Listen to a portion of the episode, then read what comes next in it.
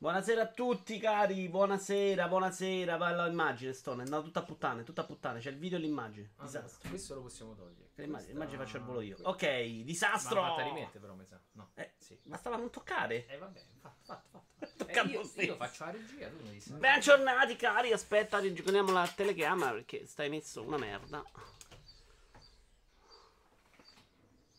Si vede, no? Ok. Sì. Buonasera a tutti cari, benvenuti a questo nuovo corso del video ora commenta che è uguale al vecchio, però in realtà c'è più o meno solo questo adesso, No, quindi potete un- far bastare. Allora, se qualcuno non conosce le motivazioni, c'è un video nei salvati che si chiama Stone lo sa. Per come, per quando, come se fosse Antani. Ci andato però- abbastanza vicina. Si sul chiama perché, sul per come, eccetera. E mo te ne sta zitto, ve lo dico io. Dico? Su perché, su per come e su quello che verrà. Tony Pizzitante, migliore di voi, si abbona per, per, per, per, per, per, attenzione, 26 mesi, lungo vito e prosperità. Grazie, grazie, grazie. Ciao Tony. Poi salutiamo Gogul, Just, Papa, Zio Feliero uh, e Iaci. Non ti ho mai dato un suggerimento? E il Maria Franz Coinop Idi. Ho letto il tuo messaggio Coinop, grazie. Brusi, Malbi. Oh, Albi l'avevo saltato proprio mentalmente. Ma perché funziona così? Guarda, vai sui due pupazzetti là in alto, in alto. Quindi a fianco chat dello streaming. Sopra, sopra, sopra, sopra, sopra, destra. Sopra. Ok? Ok, clicca. Devo bannarlo? No, però c'hai tutta la lista. Bingo. Ah, beh, eh no, ma c'è pure i bot. Mi metto a salutare i bot, sembro proprio deficiente. oh. I bot stanno qua per un motivo. Però, salutiamo Stone 21 che è qui con noi anche oggi. Eh, partiamo perché la puntata potrebbe essere discretamente lunga. Spero che l'audio sia buono. Noi ce la siamo già provata Cosa? un po' della puntata ieri. Ah, sì, ieri mi ha tenuto due ore Idi a rompere i coglioni. Abbiamo fatto un'anteprima. Eh, purtroppo Idi non è qui con noi. E quindi chi se lo incula? Esatto. Possiamo dire. Oh, Adesso andiamo a giocare ai campi. sarà- sarà- che bello il gioco dei campi. Che bello. Questi sono i miei cazzo di dati. Magari e chiudiamoli. Molto bene. Ok, partiamo, partiamo, partiamo a palla di cannone. Saluto anche i bot. Bot Lives Matter. C'è anche Mona Volante. Saluto. Tra l'altro, Stone da subito tradito. Idi. Eh, vai con l'immagine 1, che è una limited incredibile di Holly e Benji, super svru. Tra l'altro, qualcuno ci crede in questo gioco. È un biliardino. Costa due bombe, però. Ma Due- due bombe grandi. Quindi sono 2000 pezzi. Esatto. Porca matia. Infatti, cavolo, ma non- ho pensato a sto fregnetto piccoletto con giochi da tavolo. E invece no, è proprio grande. No, no, è un biliardino. non è neanche brutto. io- lo so. Meglio del ping pong. Stai lì. Eh, No, se devo farmi sta cosa, mi faccio un bel cabinato arcade. Faccio il figo. c'ho- Faccio un po' l'X. Devi chiedere a Franza se vuoi un bel cabinato. No, ci abbiamo Sharp nel 21 che potrebbe servire a qualcosa in quel caso. Che Perché andare non a fare? risposto, però sì. Eh, cioè, se hai già trovato il team di Destiny e. Probabilmente sì, di non vorrei dirtelo. Va bene. Andiamo con i giochi del Gold. Just ci crede a Alle Benji. Temo proprio che sia un Inazuma Eleven che non, ha- che non ci ha creduto abbastanza. Io non sono mai riuscito a provarlo in Inazuma Eleven. Lo aspettavo questo per Switch, ma ha fallito. Pensa il Corriere come sarà felice. Allora, qui abbiamo i giochi del Gold che possiamo dire. Coffee Talk è un indino narrativo uscito adesso di quelli che piacciono nel Maria. Che non si è inculato nessuno, purtroppo, neanch'io, tipo. Con due persone sedute a un bar. Eh, Shanti piace un sacco ad alcune persone, non ho mai capito perché. Destroy Lu Humans mi sembra veramente una cattiveria, visto che sta uscendo la remaster adesso. Poi. Regalare a tutti il gioco originale. L'altro è Cinemora, Cinemora. cos'è? Uno sparatutto Mm. shoot 'em up, credo. Non me lo ricordo. Cinemora, andiamo a controllare Cinemora? Sì, sì, solo narrativo credo del Maria. Cioè, proprio nar- due persone sedute a un caffè che parlano. Ah, no, no, Cinemora è un'altra cosa. Eh, faglielo vedere, sì, bravo.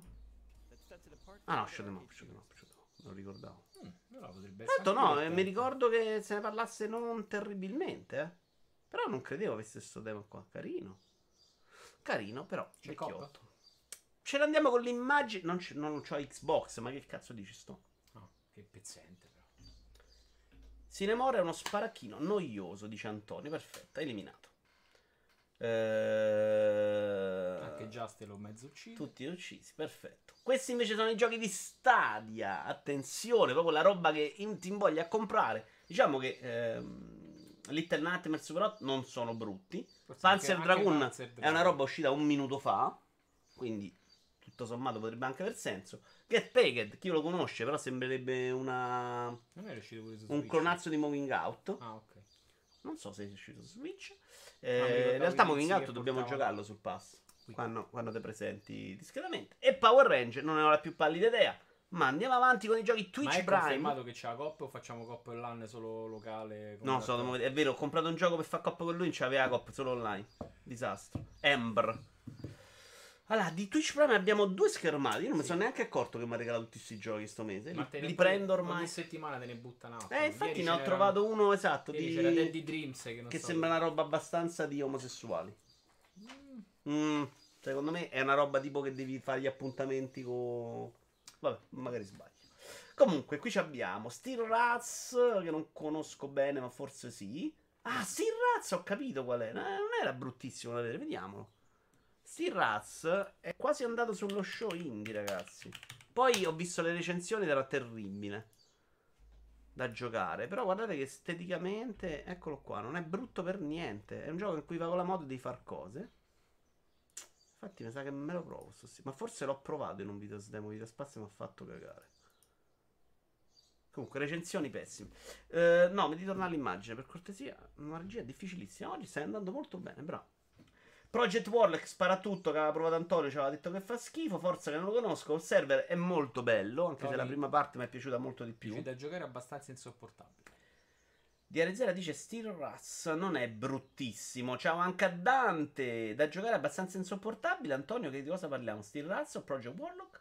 Mentre The Flame in The Flood l'hanno regalato praticamente tutti, tutti, tutti, tutti, tutti, tutti, tutti, tutti. E non era terribile, era una roba di quella in cui devi farmare, fare cose. Eh, Te dico io quando chiama la seconda schermata. Ho Ah, appena sì. detto bravo. Perché hai Eh. vedo il... Sti razzi è quello insopportabile. Ah, Ok. Poi ci abbiamo la questa secondo me è già molto meglio. Due non li conosco. Ci andiamo a vedere cosa sono. Ma Max vi consiglio di giocarlo perché è bello. Silence invece l'ho comprato a prezzo pieno e non l'ho mai giocato. Mortacci Quindi mia. puoi ancora chiedere il Non è rimborso? per niente. Eh no, perché tu mi sembra che c'hai limite di tempo giocato, ma anche limite di tempo dall'acquisto. Eh. Silence Indie. Mm, Come cazzo lo trovo? Sai, in Steam? Niente, Silence su YouTube non si trova per farvi capire quanto l'hanno giocato. Ciao anche a Davian. Ah, io devo mandarvi le robe di Animal Crossing. Portate pazienza, prima o poi lo faccio. Eh, stai calmo, Stone. Anna's Quest, vediamoci un attimino. Però, giocatevi Max, a me è piaciuto proprio tanto. L'ho giocato in ritardo e comunque mi era piaciuto. Anna's Quest sembra un'avventura grafica con i disegni un po' sbirulini, cartone. Neanche brutto, per niente. Non brutto da vedere, è un po', un po' semplice, ma non brutto. No. Ce l'ha risolta Dante, grazie mille, con Silence. Che cazzo ci ha linkato Dante? C'è una live in diretta degli indie. Ah, c'è quello show indie? Ti ringrazio Dante. No, pensavo aver legato Silence. Eh, vabbè, eh, ormai con gli eventi è un bordello insopportabile, quindi non so più come seguirli. Ormai molti giochi gratis fanno il giro di tutti i servizi, anche torna alla schermata Twitch, questo lo tengo magari qua, lo, lo controllo ogni tanto. Anche lì inizia ad essere discriminante chi spende di più per avere una roba sotto servizio. Assolutamente. L'altro non so cosa sia. Come si chiama? Lo stinker. La Stinker? Lost. Last, last. Perché devi dire delle bugie? Perché da qui mi si... Faglielo vedere, mi faglielo si vedere. la... Sta impazzendo oggi sto alla regia. No, no. La Stinker. Last Tinker. Tinker. Tinker? Tinker. Però scusa, metti il video quando ho trovato il video, no? È più bello che questa porcheria che facciamo vedere. Pensavo che l'avessi già trovato. Eh, no, devo cercare. Tanto l'ho già cercato, quindi sicuramente. Sembra un po' Psychonauts. Anche nelle animazioni del protagonista. L'ho visto di recente. Allora, questo è uno che è uscito da poco, eh. Perché è stato candidato allo show indie. Non era neanche brutto da morire. Però io sta roba tendo a non metterla nello show indie perché secondo me poi quando si gioca, bruttina. Torniamo alle immagini. Esiste solo uno show indie. Ciao Spawn! È uscito 4 anni fa, dice Just. Perfetto. Quindi più o meno adesso Just. Adesso si rivaluta però. 5 stelle abbiamo... Dovevi rimettere l'immagine di prima, non devi cambiarmi le immagini. Dai, di tutti. Ah, Andiamo a Plus. Immagine completamente rovinata da Stone, ma ci abbiamo due bei giochi, quello di Sì. WoW 2 con l'online e Battlefront 2 con l'online. Due sparatutto però, secondo me come varietà d'offerta un po' debole. Però entrambi hanno la campagna. Eh, però puoi giocare comunque. Ah. Ce n'hai da giocare volendo. Ce n'hai. ce- Beh, insomma, sono entrambe due campagne molto brevi. Di campagna singola c'hai 10 ore. no? ecco Per perché dire, l'hanno fatto 10, uscire qualche 12. giorno prima Call of Duty. Non mi ricordo perché hanno fatto sta mossa. Stone ha perso il tocco, dice Albi. Ah. La Stinker mi piace come idea. L'ultimo tatuatore in un'apocalisse zombie ha come obiettivo tatuare a tutti i sopravvissuti l'ideogramma forza, che in realtà però vuol dire cazzone. Dopodiché muove, muore felice. Scusami, Luca, spoiler, ma però. quanta monnezza giochi tu? Ma che senso c'ha nella tua vita? Poi cioè, già- E poi se la ricorda e neanche la c'ha Perché è un professionista. Lui è un professionista, mica è uno così, eh. Questo è un professionista. Andiamo con la Ball Bundle invece di ieri. Oh, a un bundle molto interessante. Molto interessante. sì. Abbiamo il Godi mio dell'anno scorso, Supraland. Sì. Che l'ho offerto alla chat. Tu tanto non te lo giochi. Se qualcuno vuole Supraland, può averlo. Perché gioco fine di mondo bellissimo. Se non lo giocate, siete stronzi. Grid l'ha giudicato Stone. Wii? No, ma ce l'ho io il bundle. Ah, e quindi no, c'è anche Grid in palio per voi, ragazzi. Oh, e minchia, di tu hai tutto però, non posso dare tutto a te. Poi ci abbiamo The King's Bird che era su Twitch Prime, Destiny House The Wind che è la vecchia, che a me è piaciuto molto, ma sono tre ore di abbastanza rotture di coglioni. Che però The Messenger, da qualche Giocone, cosa? parte. The Stillness Antani come se fosse un Xbox Pass, era, Ok, giocato su. Pass. Poi abbiamo questo qua che non mi ricordo il titolo, ma è uscito quello sotto Baratrama che giocheremo in coppa, probabilmente ce lo duro. Eh, quello sotto, vabbè, è carino pure, non è bruttissimo. Messenger pure col fustone da lavatrice. Poi abbiamo Felix The Reaper che è spassa, il Blade, un bel bundle, un bel bundle. C'ho Sì. tutta roba io più o meno, no, ce l'ho proprio tutta. Tranne Barodrama e Styx, là, Stex che non mi ricordo, vabbè. Overroad è un buon remake di Descent, sostanzialmente. Se nessuno lo vuole, Superland mi offro io. Ok, zio, ok. Però te lo devi giocare, mi devi promettere che te lo giochi eh, perché è un gioco della Madonna, non, voglio, non voglio che vada sprecato. Comunque, per chi ha visto la cop Cielo Duro di Minecraft Danger, vorrei chiarire che dopo i fallimenti di gruppo ho provato l'ultimo boss da solo e l'ho ammazzato al primo tentativo. Io Luca invece ho fatto due tentativi ed ho fallito terribilmente. Quindi probabilmente era il mio livello che ammazza, perché ero 27 di potere. E- ma per me era identico, era troppo alto. Quindi alzava il potere, perché poi lui dice l'ha giocato da solo, è andata bene. E io ho avuto gli stessi problemi che in multi, anzi peggio perché poi non mi poteva raccogliere nessuno. Ma cominciamo, è finito il pre-show. Cominciamo con lo show. È un brutto messaggio però, celoduricamente il tuo Luca, veramente molto brutto. È Ma molto... proprio contravvenuto a tutte le regole. Non Mm. è che avete abbandonato. E tu giocati Lisa, non so cosa sia Lisa, Lisa sì. Tony invece è stato più onesto. Anche Matteo credo, però sai, non si abbandona un gioco all'ultimo livello, Daniele? Dopo che ci hai perso 5 ore, Eh, No, che esatto. senso Un c'ha? po' come giocare Oh. l'ultimo livello e poi abbassare a facile per finirlo. C'è il bundle di beneficenza di ICO con più di 700 giochi, roba tosta. Linkamelo in privato, Albi, in un messaggio privato però per cortesia. Ghost of Tsushima e Assassin's Creed, l'importanza dell'originalità. Parlo di un um, articolo, un editoriale di Alessandro Bruni su Everia.it, ve lo dovete andare a leggere perché è lungo, è complesso e io vado solo a prendere degli estratti per parlarne e offrirvi spunti di, discussio- di discussione. Come al solito in calcio al video trovate i link. Ma l'aderenza a un determinato canone, qualora esistente, quello che fa lui è chiedersi se sia importante essere originali per forza. Cioè, se è per forza di cose un malus eh, usare delle meccaniche già esistenti, visto che la grande critica fatta a Ghost of Tsushima è, è un gioco Ubisoft. Per tutto quello che vuol dire. L'aderenza a un determinato canone, qualora esistente, può essere veramente considerata un punto a sfavore. L'innovazione è sempre un valore assoluto? Prima domanda. La volontà di creare qualcosa di nuovo, di completamente originale, mai visto, non è mai di per sé una garanzia di qualità. Questa è la risposta di Alessandro Bruni a questa domanda. Eh, rispondo io, poi passo la palla a te, poi ci leggiamo la chat. Per me non lo è affatto, una, per forza di cose, una cosa positiva, un valore assoluto. Anzi, se c'è una cosa che mi fa incazzare è quando per innovare si va a snaturare la natura di alcune serie. Perché a volte fai veramente dei danni incredibili. Perché anche poi a volte vai anche bene. Perché Breath of Wild è comunque una snaturazione incredibile di co- cosa è un gioco di Zelda. Però lì a me mi è piaciuto e non mi lamento. Fondamentalmente, però, quello che mi hanno fatto con Assassin's Creed, con Burnout, per me è proprio una- uno stupro dell'idea originale. E qual è il problema? Che si tende a inseguire al mercato, l'ho detto mille volte, che le idee, i giochi tendono tutti un po' più a somigliarsi. Perché se, se cerchi sempre di andare in questa direzione, tendenzialmente fai un sacco di giochi che pure con temi diversi, con delle modifiche, si assomigliano molto.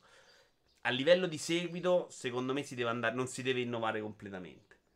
Però quello che ha dato fastidio a tutti e che anche a me ha fatto storcere il naso in Ghost of Tsushima è che io sto gioco con un'ambientazione diversa l'ho già giocato. Almeno a sensazione, perché poi vediamolo, eh. Però eh, mi aspettavo qualcosa di un po' diverso anche per il tema. Per quello che probabilmente si era visto nel primo trailer famoso delle tre, in cui sembrava avere un ritmo molto, più, molto diverso e un'atmosfera diversa che probabilmente ci era piaciuto di più. Cioè il problema non è che è un gioco Ubisoft, il problema è che non somiglia più a quello che abbiamo visto la prima volta. E ah, qua, passo la palla a testo. Oddio, hai fatta lunga, eh? E... Pensiero mio è che arrivi a un certo punto Ciao, Cori! un gioco e anche Japan Way è arrivato saluto. È Cori. Ah, è Cori. Ciao Cori. Dicevo, un gioco, quando ne hai fatti tre capitoli abbastanza uguali, sei per forza di cose costretto a, inver- cioè, a innovarlo. Poi, nel caso di Burnout puoi aver fatto la minchiata, nel caso di Zelda potresti invece aver fatto... Ma secondo te usare queste meccaniche che sono già viste è per forza di cosa un male? O comunque può uscire un grande con Tsushima No, che vaffanculo se quelle questo- meccaniche Questo è funzionano? l'altro punto. In realtà tu probabilmente hai preso spunto da mille idee già esistenti. Ciao, Luca. Potresti averle integrate bene nel gioco. Ciao Potresti te. comunque aver creato quella di- piccola diversità che comunque te lo rende migliore. Cioè, io guardando questo gioco, io ti ho detto, secondo me è un Days Gone. Ha quelle stesse tipo meccaniche dei Days Gone che magari non, che non ti piacciono, che ti rompono il cavolo. Però magari già che è ambientato in Giappone lo guardi eh, con uno spirito diverso. Vuoi perché magari potrebbe avere sempre quelle due o tre meccaniche fatte meglio, alla fine il gioco diventa più scorrevole. Io dal video mi sono già stancato. Cioè, Però, però, onestamente non dici che l'originalità non è un problema. Uno che No, gioca a Destiny, sì. l'altro questo è l'ultimo dei suoi problemi. no, no, beh, eh, Destiny c'ha lo stesso problema che non si innova più. Poi magari vediamo se da martedì prossimo succede il miracolo. Cioè, ti aspetti innovazione, no? No, non mi aspetto aspetti innova- una allora, allora, l'innovazione che sta appunto su cui Destiny sta cercando di puntare è eh, cambiare Ciao, il Mr. sistema Vegas. di grinding tra armi e armature per cercare di rendere No, stai a parlare di Destiny. Eh sì, Ma che cazzo dici? No, no, ma parti sempre con la pippa di Destiny. Io No, mi sono no. distratto un secondo. Stavo a parlare di un altro argomento. Sì, è quello era Oh, l'argomento. Però in realtà sì, ma- il, gioco, il gioco quando stagna a un certo punto lo devi rinnovare. Il Quindi- rinnovandolo non è detto che cioè, ti può di bene come ti può Quindi di tu però vuoi il cambiamento a un certo punto. A un Perché certo io se mi lasciavano i Tomb Raider, se mi lasciavano i Tomb Raider come erano una volta, io mi giocavo 40 episodi prima Allora, stancarmi. No, secondo me te saresti giocati tu al terzo e saresti rotto Ma io ne ho giocati tu gli 5. Assassin- gli Ne ho giocati anzi 6. Perché anche quello orribile su PlayStation 2 per me fa parte Ma dei sono Tomb tutti Raider. diversi però. Sono esageratamente uno uguale, identico all'altro. Cioè, solo un po' più brutti del primo. E allora qual è la cosa che ti Però mi piaceva perché mi piaceva quello che facevo. Cioè, Unity è identico a Syndicate, anche se c'è il rampino e altre cazzate. Ma me li giocavo molto volentieri. Cioè, a me, mm, a me sta bene. Se una cosa mi piace, preferisco giocarmi quella. Ridge Racer non si è mai innovato nei capitoli, è la stessa Secondo cosa. me il Geresere ci ha provato e si è rovinato col tempo. Quando è che ci ha provato? Già da quando ha introdotto il turbo non è stata una grande Ah. mossa. Dopo il turbo hai cominciato a mettere i contro. i- eh, cioè, potevi fare curve girando dalla parte opposta. eh, proprio non c'era più un minimo di credibilità nel gioco. Per quanto era comunque un arcade. Allora, vediamo Just, vediamo la nostra chat. Non mi tradire più a parlare di Destiny Eh, però già me l'hanno chiesto. Quindi però non posso Se rispondere. vuoi... Già vedo. Cos'è Vegas? Ti ha chiesto. Sì. Se riesci breve ti faccio anche rispondere. Se vuoi sorprendere, essere originale è potenzialmente indicativo di qualità, però a volte prendere delle meccaniche già consolidate ma incluse in un contesto curato non è assolutamente un malus. Devi sempre strizzare l'occhio a cosa va forte sul mercato. Uh, Cori dice: Sei pessimista? Sì, sì, secondo me sì. Eh, la risposta credo di tutti sia: bisogna vedere anche quello che metti poi in gioco. Cioè, fine, Eh, già che accarezzi una colpa hai vinto però. Lo capisci? È poi il valore aggiunto. Qui sembra proprio brutto, praticamente. Vabbè. Eh, vediamo un po', vediamo un po'. Spawn La risposta è no, non tutto deve essere innovativo, ma deve essere fatto bene e divertente. Ma fare uscire questi discorsi solo in base a quale software bisogna criticare il gioco mi fa scendere le palle un po'. Allora, ma fare uscire questi discorsi solo in base a quale software house bisogna criticare il gioco? Non l'ho capito. Sto cercando di ricostruire. Tu impegnati su Sponni, vado avanti. Iaci, sul lato opposto hai già visto è un minus. Sembra come se stai criticando qualcosa a prescindere perché è quella software house. Questo mi sembra quello che vuole di Spawn. Poi potrei. E eh, quella è sbagliato, siamo tutti d'accordo. Tra l'altro, qua copia proprio Breath of the Wild, è identico. Sta, eh sta sì, zona. nessuno si è mai nato su una roccia a guardare il panorama. Ciao, Foot adesso diciamo stronzate. E sul lato opposto hai già visto è un minus e pratica meccanica e tematica abusate. Puoi fare un gioco della Madonna, ma se l'hai già visto mille volte ha per forza di cose meno impatto. Uh, la domanda di Mr. Vegas su DLC di settembre hai due secondi per rispondere. 20. Allora, cosa io la leggo. La leggo io. Cosa ti aspetti dal nuovo DLC di settembre di Destiny e dalla stagione 11 in Partenza martedì, domanda per Stone. Allora, dalla stagione 11 spero che la loro idea di cambiare armi e armature, il loro concetto di, prendi, di farmare sia un pochettino più vario. Ma aspetto, quello, ma aspetto che funzioni in realtà perché poi il problema è che loro cambiano, tutti si lamentano e devono ritornare indietro. Questo è il problema principale. Di quello da settembre non lo so, non, non si è visto, cioè, non si sa nulla. Loro so, parlano già di anno, addirittura di anno 6, quindi no, non lo so. E basta. Io martedì gioco. Niente. Allora, a volte è fisiologico, dice Albi. Certe strutture iniziano a reiterarsi fino a diventare stucchevoli. A quel punto serve un cambiamento. Lì entrano in gioco le software house che devono rendersene conto. Ad esempio, The Coalition con Gears si è impantanata in un discorso di preservazione quando tutti le chiedevano un'evoluzione. Oddio, Albi, Albi, Albi, Albi. C'è da dire che Gears provò a cambiare di brutto dopo il terzo episodio e fece una puttanata. Perché la formula del 4 era molto diversa. Non tanto nell'ultimo, ma c'aveva tutti i livelli diversi. Aveva una roba. A me l'ultimo mi è sembrato molto in linea con i primi capitoli. Poi sì, sì, 4 e 5 ritornano là. C'ha le parti noiose in campagna che prova a fare un open, no, un open world. Non però e, e, lì secondo me si perde che non è il suo. Non ce l'ho. Gogol parla di una cosa, vabbè, della barba, vediamo. Uh, parto dicono che torna Savic. Cos'è? Eh, se ah, aggiornamento. Siamo nell'epoca dei remake, dice Franz, chiaramente un periodo stanco in attesa della prossima generazione carente di idee e budget è che fanno tutti i remake per monetizzare rapidamente, investire in qualcosa di È nuovo. che costa veramente tanto, Però un sì. gioco è difficilissimo vendere, quindi tendono di correre meno rischi, ci sta, sta cosa non riesco neanche troppo a criticarlo. Come le meccaniche dei giochi di ruolo sono quelle caratteristiche ormai rodate che ti lasciano incollata al gioco. Ognuno cerca i propri gusti preferiti che cambiano per ognuno di noi. Eh, anche io lo riprendo, è da un mese che l'ho pensionato, dice Mr. Vegas. Buon pomeriggio, Vidi. Ciao Pachi. Ciao Pachi! Sì, Pachi. Stiamo giocando un po' i camion, però non faccio più live, quindi mi dispiace. Ma non faccio live in generale di gameplay. Hanno confermato Europa per l'espansione di settembre. Il satellite non li con... non il continente. Li stiamo sempre di destra. Sempre di destra. Dice Doctor89, forse non ho salutato. Ciao Doctor. Intanto gli open world Ubisoft di questa generazione hanno quasi tutti superato i 10 milioni di copie in uno. Non hanno proprio stancato. Scusate, ma ho le braccia occupate. Intendevo perché questo discorso di giustificazione del gameplay. Gameplay. Ah, gameplay. Sta tenendo in braccio la bambina. Il problema di Tsushima poi è che non è il secondo e il quinto gioco così, ma ne abbiamo visti veramente tanti. Sono d'accordo, Iaci, però io sono convinto che non sia neanche quello il problema. Il problema è che ci eravamo tutti messi in testa sì, dopo il primo trailer che fosse un'altra roba molto più figa. Però no, è anche un gioco che non è che ne escono un, una settimana fatti Eh, ma ne sono usciti una trambata. Sì, eh. però recenti non ce n'hai tanti alla fine, no? Cioè la, la cadenza di un titolo del genere. Vabbè, certo, ma c'hai cadenza di Alla fine ci arrivi. Eh... Però, boh, non lo so, anch'io sono rimasto piuttosto freddo.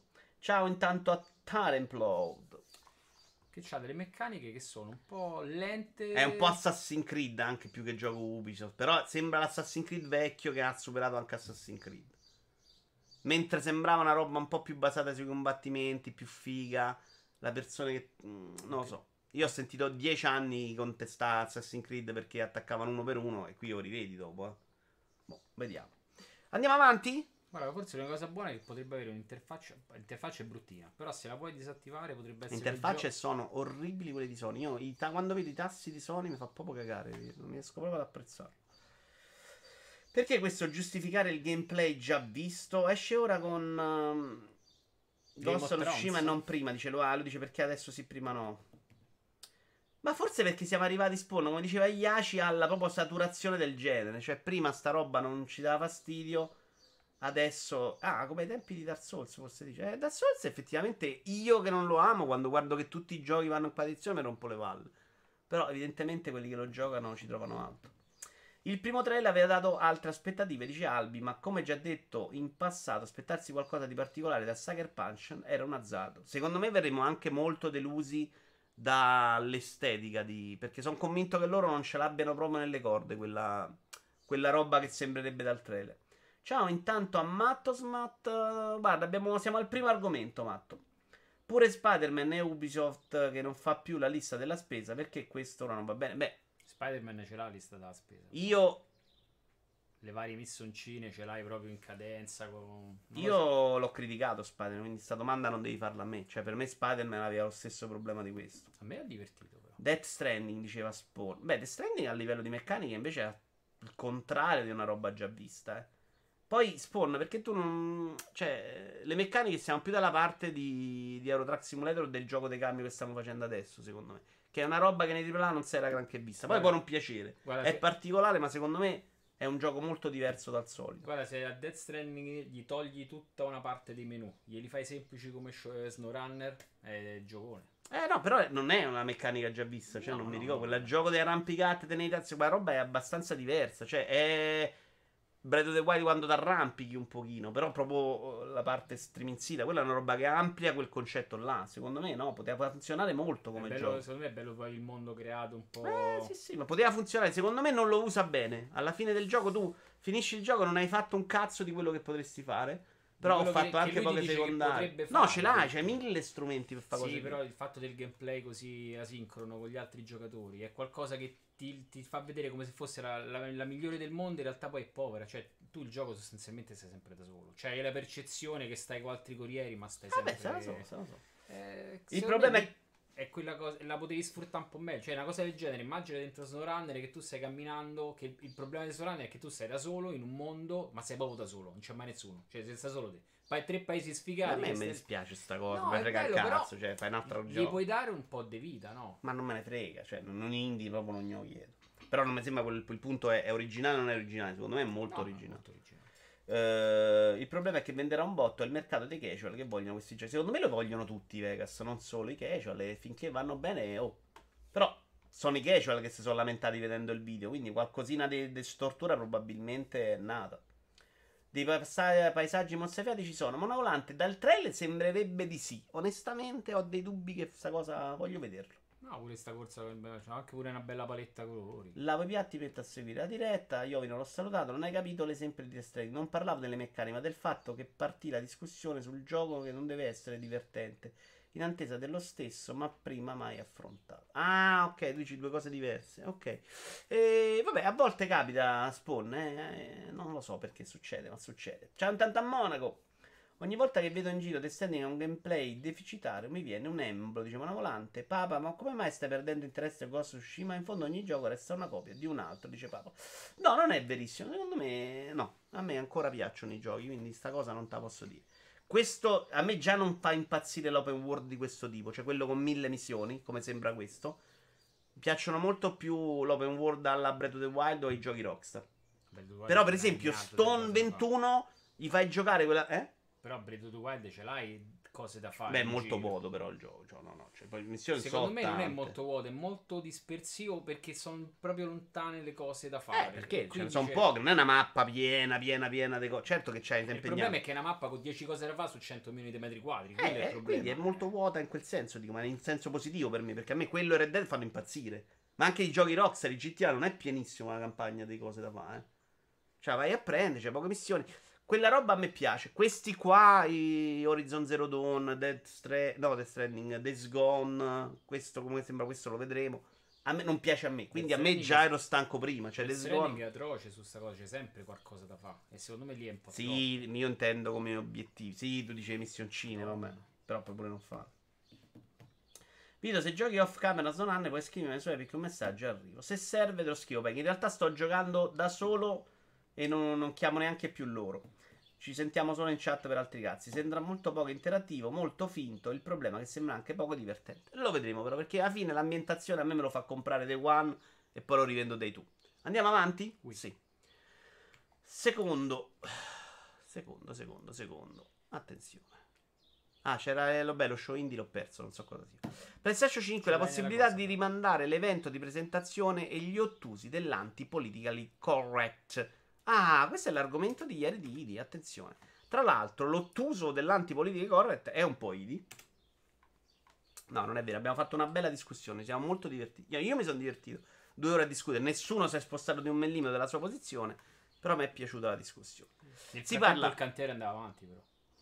Sì, sì, sì, io ho lavorato. Si parla di. No, il cantiere con i vecchi, con i vecchi che state fuori a discutere. Ah, ma questo gioco qual è questo del topino? Ah, non è. Cosa. È Ratatouille. No, è, si somiglia molto. Sì, è vero, l'avevamo visto in un evento. Eh, sono i giochi PlayStation 5 annunciati questi. Stavamo dicendo PlayStation 5 che ha rimandato l'evento per quegli fatti che stavano succedendo in America. In settimana dovrebbe arrivare un articolo mio di Attocast su attocast.it in cui ehm, dico ok, tutto bello, anche dovuto, però secondo me i videogiochi dovrebbero parlare di certi argomenti anche all'interno. Però ve lo andate a leggere perché sarei molto contento se lo faceste. Breath of the Wild e Red Dead Redemption 2 rimarranno nella memoria dei videogiocatori per anno. Gli open world che usciranno nei prossimi mesi e anni devono tenere conto anche di questo. Provare ad imitarli rischiando la brutta figura o tentare di trovare nuove soluzioni. Brusi, io sono convinto che piacciono meno al pubblico per, e quindi cioè, Red Dead non ha fatto quello che ha fatto. Vabbè, Breath of Wild è andato benissimo. Breath of Wild, però, eh, secondo me va ok come parametro. Red Dead, no. Red Dead è proprio una cosa che ti deve piacere. Secondo me non, non arrivi a scalfire il grosso del pubblico. Cioè, o ti piace fare quella cosa o, o scappi subito. Ecco.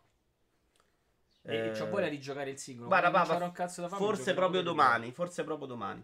Uh, Storno mira alla gola, mi ha dato del campagnolo. Allora, vi leggo intanto l'articolo che è di Simone Tagliaferri, che gli fa dei bellissimi editoriali su multiplayer.it e non scrive solo news di donne che si leccano addosso. O che vengono come? Eh, non mi ricordo. Secondo queste persone, Sony sarebbe vittima delle minoranze organizzate, ossia di quei poteri fuori che stanno rovinando il mondo dell'intrattenimento con pretese assurde. Questo è Idi. Cioè il fatto che diciamo, eh, però adesso ogni cosa che dici ti vengono addosso perché poi la minoranza che se la mette però non gli possiamo dare torto. Ver- no, gli do torto invece perché è vero che siamo arrivati in un momento in cui devi stare attento un po' a tutto quello che dici, ma secondo me è meglio di quando non stavamo attenti a niente. Cioè, se io guardo una roba degli anni Ottanta, All... capisco che si sono fatti tanti danni con della gente che può averne risentito. Poi che adesso si sia superato il limite e che veramente non si riesce a capire quella linea in cui una cosa può andare bene o uno scherzo, una roba è troppo, è verissimo, è evidente. Però secondo me è meglio adesso in cui non si fanno le battute sugli omosessuali perché ci stanno dei ragazzini che stanno crescendo, che vivono il problema difficol- con difficoltà e cazzo, cerchiamo di essere persone migliori. Poi ci tareremo negli anni se ci riusciamo. Eh, presentare una console mentre l'attenzione di tutto il suo mercato più importante, quello USA, è concentrata su delle manifestazioni antirazzismo e sul presidente rinchiuso in un bunker, poteva essere controproducente. Che questo è vero, cioè, eh, se andiamo a giudicare il gesto di Sony, è, è, ovvio che Sony non lo fa perché improvvisamente si è svegliata antirazzismo, perché sta cosa poteva fare 80 mesi fa. Quindi c'è sicuramente eh, dell'opportunismo, no? Questa cosa è evidente. Però secondo me in questo caso non dobbiamo proprio stare lì a giudicare i perché e i per come. Giudichiamo il fatto, Sony l'ha fatto e l'ha fatto dicendo noi siamo contro questo tipo di, di atteggiamento, siamo contro il razzismo che secondo me che l'abbia fatto è comunque un bene. Punto. Poi discutiamo su quanto sia importante quello che fa, perché poi hanno fatto tutta l'industria, ha fatto dei comunicati stampi, comunicati stampa a seguire sullo stesso argomento, secondo me non servono un cazzo i comunicati, cioè l'atteggiamento deve essere fatto all'interno del mondo del lavoro, cioè tutti discorsi molto complessi. E sicuramente dopo quello di Sony, tutti gli altri comunicati, se vai a giudicarlo, sono anche meno eh, nobili, no? Perché lo fai perché l'ha fatto Sony, tu vai a seguire, se non lo fai sei troppo stronzo. Quindi immagino quelli che fanno i post su Twitter delle aziende impazzite non sapere che cazzo fa, insomma. Però secondo me è meglio che si faccia, anche se non, non, dietro non c'è sta sta grande etica che non si faccia affatto. Eh... Però, e questo ve lo dico, per me è ancora poco. Cioè, per me i videogiochi devono andare a spingere su certi argomenti in un altro modo, in un modo secondo me più forte. Vuoi dire la tua ID? E poi leggiamo la chat. E storno, poi leggiamo la chat. Tanto Silver One si è abbonato per tre mesi, grazie mille. No, non vorrei rivedermi più che altro. Cioè, allora, se, mi- non so dove schierarmi, sinceramente, perché non, non è, eh, non è- non è Sony che deve istruire il sistema. Può, cioè, può darti il suo pensiero, però non deve vincolarti. Cioè, che loro. Allora, loro Qui stai andando al discorso di Idi, perché nel discorso È loro un non sanno se te lei è quello, non ci capiscono un cazzo. Idi si è lamentato di Rockstar che ha tolto due ore eh, A il gioco, a spenti serve, diciamo, due ore GTA per, per- invece di fare il comunicato o insieme al comunicato, adesso neanche lo so. Ciao Sting, eh, carissimo, è tantissimo che non ti vedo. Eh, ho provato a giocare Rayman, sono veramente... Eh sì, Rayman... um, Mega Man, sono veramente una sega. Eh, ha spento due ore. Idi diceva: a prescindere del messaggio, questi fanno videogiochi, non devono prendere posizione, non devono impormi una posizione. Abbiamo discusso tanto su quello che secondo me è però una discussione veramente sul niente. Cioè, per me devono prendere la posizione Rockstar. Stone mi pare che è convinto che no, devono fare videogiochi e basta. Io sono convinto che la debbano prendere, la devono prendere all'interno del videogioco che chiude i server, che lo chiudi due ore. È semplicemente un gesto simbolico per far capire che stai dicendo No, qualcosa. fatto, fatto da Rockstar che ti fa che ti, vende un GTA dove sei libero di fare un po' di fare il bravo giocatore o il cattivo giocatore all'interno del suo mondo mi sembra un po' una presa Sì, giro. però stai mischiando il Però discorso no, no, violenza col discorso razzismo, che è diverso. Tu in GTA non puoi fare razzista. eh. Perché? Decidi in realtà è un gioco che, è un gioco che non ti pone limite su, de- su, su una serie di, di, di- Sì, ma non sei un poliziotto che mette un ginocchio su una arresta e ammazzi solo perché è nero. Cioè, il razzismo è una cosa più complicata di prendere una pistola e spara al nero invece che al bianco. Cioè, capisci? Cioè, il- qui un concetto non è esprimo la violenza, qui il concetto è una cosa proprio mentale, più complessa. Non credo che sia quello il punto, no? Dai, sì. No, no, ho ca- ho capito il tuo punto. Io sto dicendo che l'azienda ha, ha- ha cioè l'azienda può o meno decidere di fare determinate cose. Secondo me non è l'azienda che deve mandarti un certo tipo di messaggio. Può schierarsi lei, però deve farlo in un modo diverso, non così. Cioè, non è chiudere i server, non è oddio, quello di Sony è giusto. Sembra sempre pure una cosa abbastanza paracula. Quindi doveva fare la presentazione di PlayStation No, 5. Allora, non è che doveva fare la presentazione. In realtà potresti tranquillamente continuare a fare il tuo lavoro perché, eh, perché il mondo deve comunque andare avanti, altrimenti chiudi e... Eh, però in questo caso credo che il messaggio che volesse passare un po' da parte di tutti è: oh, basta, mandiamo avanti al mondo perché di questa cosa ci siamo veramente rotti i coglioni. Non è possibile che uno viene ammazzato senza respirare perché ha dato 20 dollari da banconota falsa. E non neanche si sapeva se era lui. Cioè, eh, credo che il messaggio sia proprio adesso basta chiudere gli occhi e proviamo ad affrontare il problema. Se continui a dire no, la società non lo deve fare, quello non lo deve fare, quello non lo deve fare, Chi- chiaramente il problema eh, sono, saranno. Quanto è finita la schiavitù in America? 200 anni, 300 anni? Che sto problema se lo portano ancora. Dal 55 che c'era quella sugli autobus, Rosa Parks, non è migliorato niente in America. È chiaro che c'è bisogno di affrontarlo il problema. E affrontarlo deve fare anche Rockstar che ci avrà dipendenti di colore in cui dice io che lavoro con la gente di questo tipo mi sono rotti i coglioni. Perché so che quella gente lavora con me e che è gente come, esattamente come quella bianca. Poi si- possiamo discutere se Rockstar deve farlo, però secondo me lo dobbiamo fare tutti. Dobbiamo farlo, ma non solo loro in America, qui ci sembra una cosa lontanissima. Dobbiamo fare anche noi per quello che vediamo tutti i giorni quando sentiamo parlare dei rumeni. Io mi vergogno molto di come ormai mi sono abituato a lasciare parlare la gente.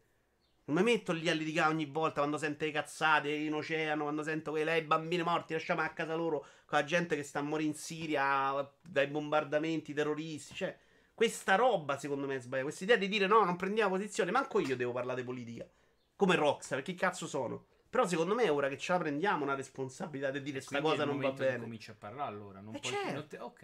E che sto dicendo? Però parla Però- Rockstar è più importante di se parlo io. Gli togli due ore il gioco. Forse dicevo ieri c'è qualche ragazzino che si va a informare a capire che cazzo è successo. Eh, secondo me continuare a dire no, vabbè, quello non deve parlare, quello non deve parlare, non deve parlare, parla tra- del loro Trump, famo parlare non Trump. è che non devono parlare, lo devono fare in modo diverso, non così. Vabbè, che se Però- può fare in modo diverso siamo d'accordo, si può, si può discutere, però adesso l'hanno fatto così, è Eh, tanto eh. sbagliato. No, sbagliato no. Allora, anche al cortocircuito ne hanno parlato ieri. Diciamo una volante, me l'ha detto Idi, però è chiaro, è un argomento assolutamente interessante. Mm. Uh, Brusi parla di Red Dead 2. La simulazione dei fluidi di questo gioco. Bat- ok, non so di che parlo. Come diceva Pierpaolo Greco, diventa ipocrita quando queste cose si dicono solo quando succede in America. Vero, Doctor? È una roba che secondo me cioè, sta, sta in mezzo a noi costantemente. Cioè, eh, dobbiamo smettere di essere ipocriti in quel senso. Poi quello che fa Sony non lo trovo ipocrita. È commerciale, ha le sue motivazioni. Però, ma chiaro, dire siamo qui a festeggiare sulla PlayStation 5 quando la gente ha deciso che si è talmente rotta i coglioni, scende in piazza a fare muro contro muro contro la polizia, forse è scemo pensare ancora a vedere i video di PlayStation 5. Secondo me dobbiamo anche metter, farci un po' una coscienza noi. Che ogni cosa che succede nel mondo, siamo là, mettiamoci a giocare, vaffanculo, ma che ne frega. Cioè, io non ascolto i TG 5 giorni a settimana perché mi sono rotto il cazzo e non voglio sentirle le notizie. Però, cazzo, è sbagliato.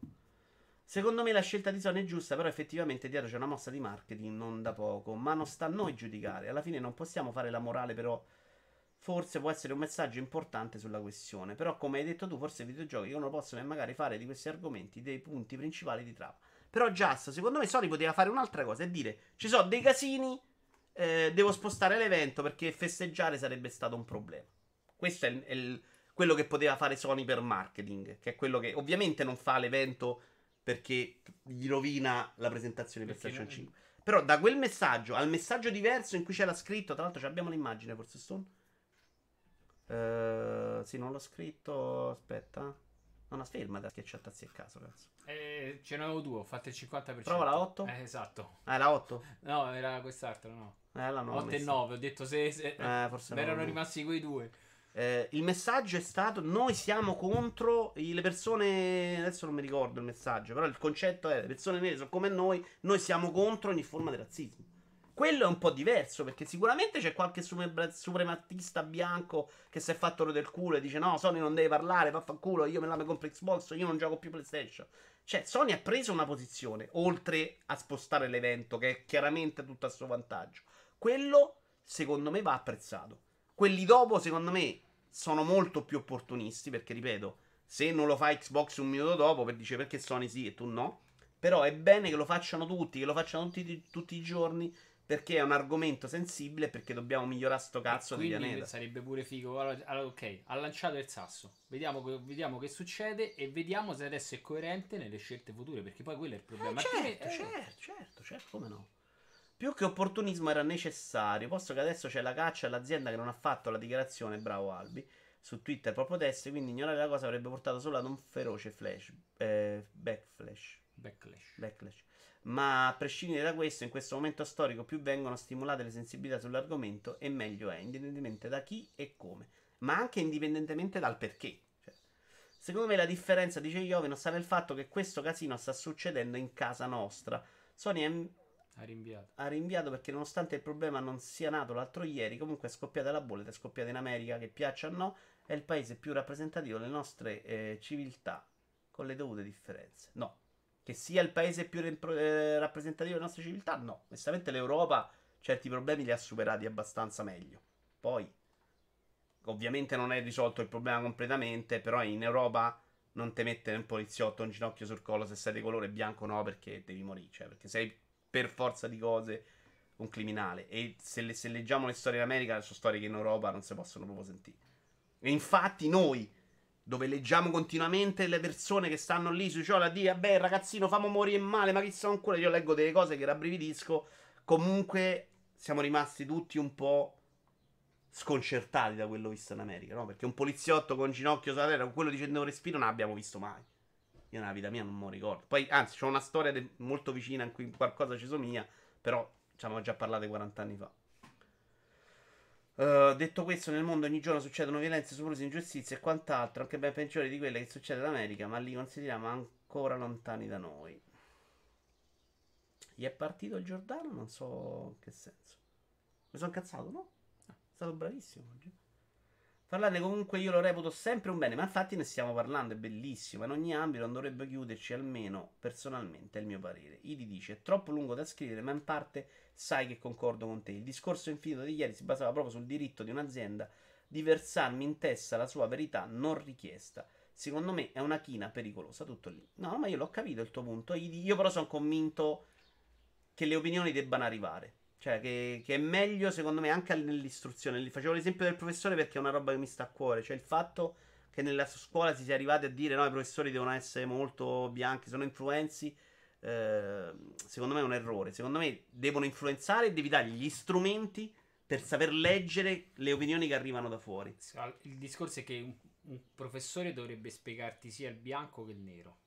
Sì, sì, ma dandoti anche la sua opinione, non nascondendola. Certo. Sì, il professore, però se il professore è ovvio che poi il professore come tutti, no? Te porti l'acqua al tuo mulino. Vabbè, certo. E automaticamente se il professore non è dalla parte della, fam- sei... della, della, della, famiglia del bambino che sta a scuola, si crea un problema. Però se ecco gli hai dato gli devi... strumenti per analizzare i fatti, ma se, la gente... se gli hai spiegato che quando ti dicono una cosa ti devi andare a cercare eh, le, le, varie fonti, ti devi andare a cercare se c'ha ragione o no sarà lui in teoria a essere stimolato dovresti, a rispondere a quella persona. Ne dovresti fare quasi una materia Invece, a parte, che sarebbe ancora più sensato. Secondo me ci sta, ma è ve- perché comunque un professore di influenza uguale, fa la battutina, cioè alla fine che, che fossero il 70 l'80% di sinistra, si capiva, pure se non te lo dicevano. Sì, sì. E quindi ti influenzavano, faceva a modo suo un po' diretto. E però non ti davano più gli strumenti per controbattere, perché tu non potevi controbattere.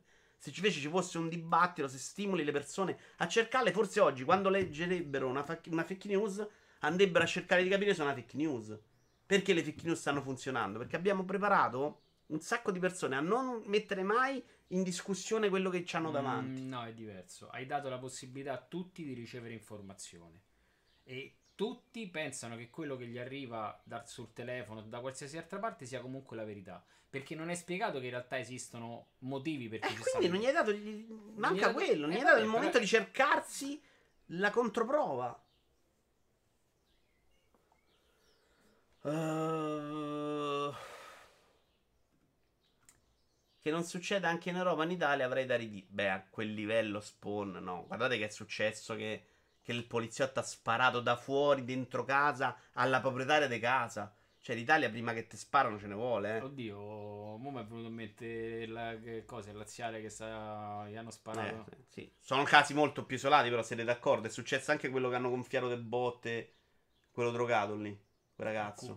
Eh, cioè, non è che non succede in senso assoluto, però non è a quei livelli. Non è una roba data per scontata. Cioè, se vi guardate film e telefilm, o show, questi show su Netflix dei comici, cioè, una roba data per assodata. Ha fatto bene a parlare dovrebbero tutti. In tutti questi anni scendevano in piazza solo le persone di colore e quelli impegnati politicamente. Non è cambiato nulla. Forse uh, se ora pure i WASP. Cosa sono i WASP?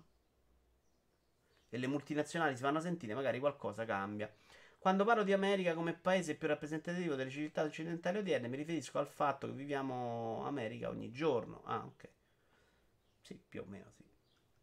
Eh, Papa è stato bloccato un messaggio. Ah, ok, sì, sì, sì. Ma sì, Papa, ovvio, ovvio che ci sono stati casi anche in Italia. Ovviamente si parla de, di, di, abitudine, per noi non è una roba in cui siamo abituati.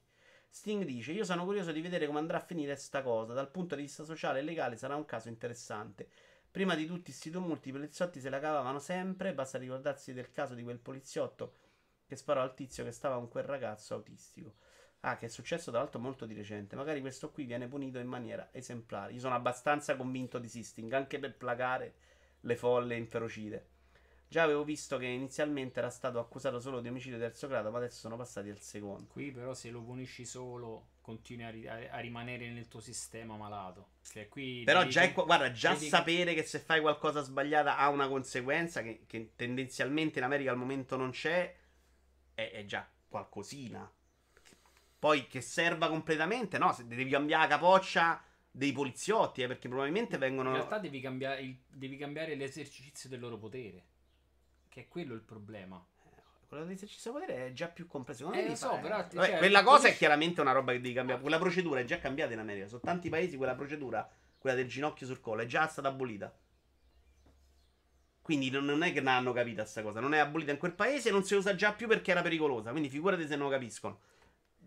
Il problema è perché lo usi sul nero e sei bianco e dici, oh, è una banconota falsa, che ti sei sbagliato, ti hanno a cambiare banca. Cioè, questo è l'argomento più che sulla polizia, che non voglio giudicare, perché fare quello, per esempio, l'anziano che hanno spinto, è molto delicato da giudicare, non voglio fare quell'errore. Cioè, stanno una, a, in tenuta antisommossa, con della gente intorno che non sai se stanno avvelenati o te lanciano la roba, e quello deve andare lì a rompere il cazzo vicino.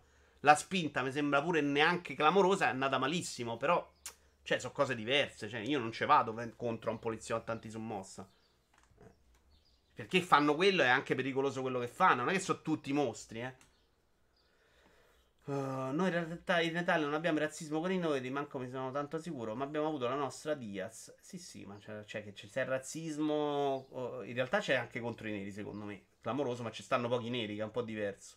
Ciao Nigel. Ciao Nigel. Infatti, quando giudico Balotelli, io mi chiedo anche quanto abbia dovuto subire lui in questo paese per diventare Balotelli. Però credo anche che lui abbia sprecato un'opportunità clamorosa. Oggi però in nome della novità uh, manca la curiosità di andare ad approfondire. Secondo me manca l'abitudine, matto, più che la curiosità. La curiosità la gente ce l'ha per leggersi i cazzi di altri, ma non è proprio abituata a contestare le informazioni che gli arrivano, a metterle in discussione. Perché siamo cresciuti in cui le informazioni erano da una parte sola ed erano in teoria verificate. C'è un film eh, che comincia a avere tanti anni, che era sull'informazione americana, in cui un tizio si era cominciato a inventare le notizie, ma parliamo di un film di 15-20 anni fa, quindi molto prima che si parlasse di fake news, all'interno dei giornali. Lì il tema del film era che era, c'era stato un errore perché nessuno era andato a controverificare le notizie, no? Oggi sta cosa non c'è proprio più. E, eppure siamo rimasti con quell'idea in cui se parla il Corriere della Sera è una notizia verificata. Io se leggo una notizia dall'Ansa non mi vado a preoccupare che sia una fake perché, news, perché ma in realtà la, escono anche dall'ansia, ragazzi. Cioè, capite qual quanto è diventato il problema?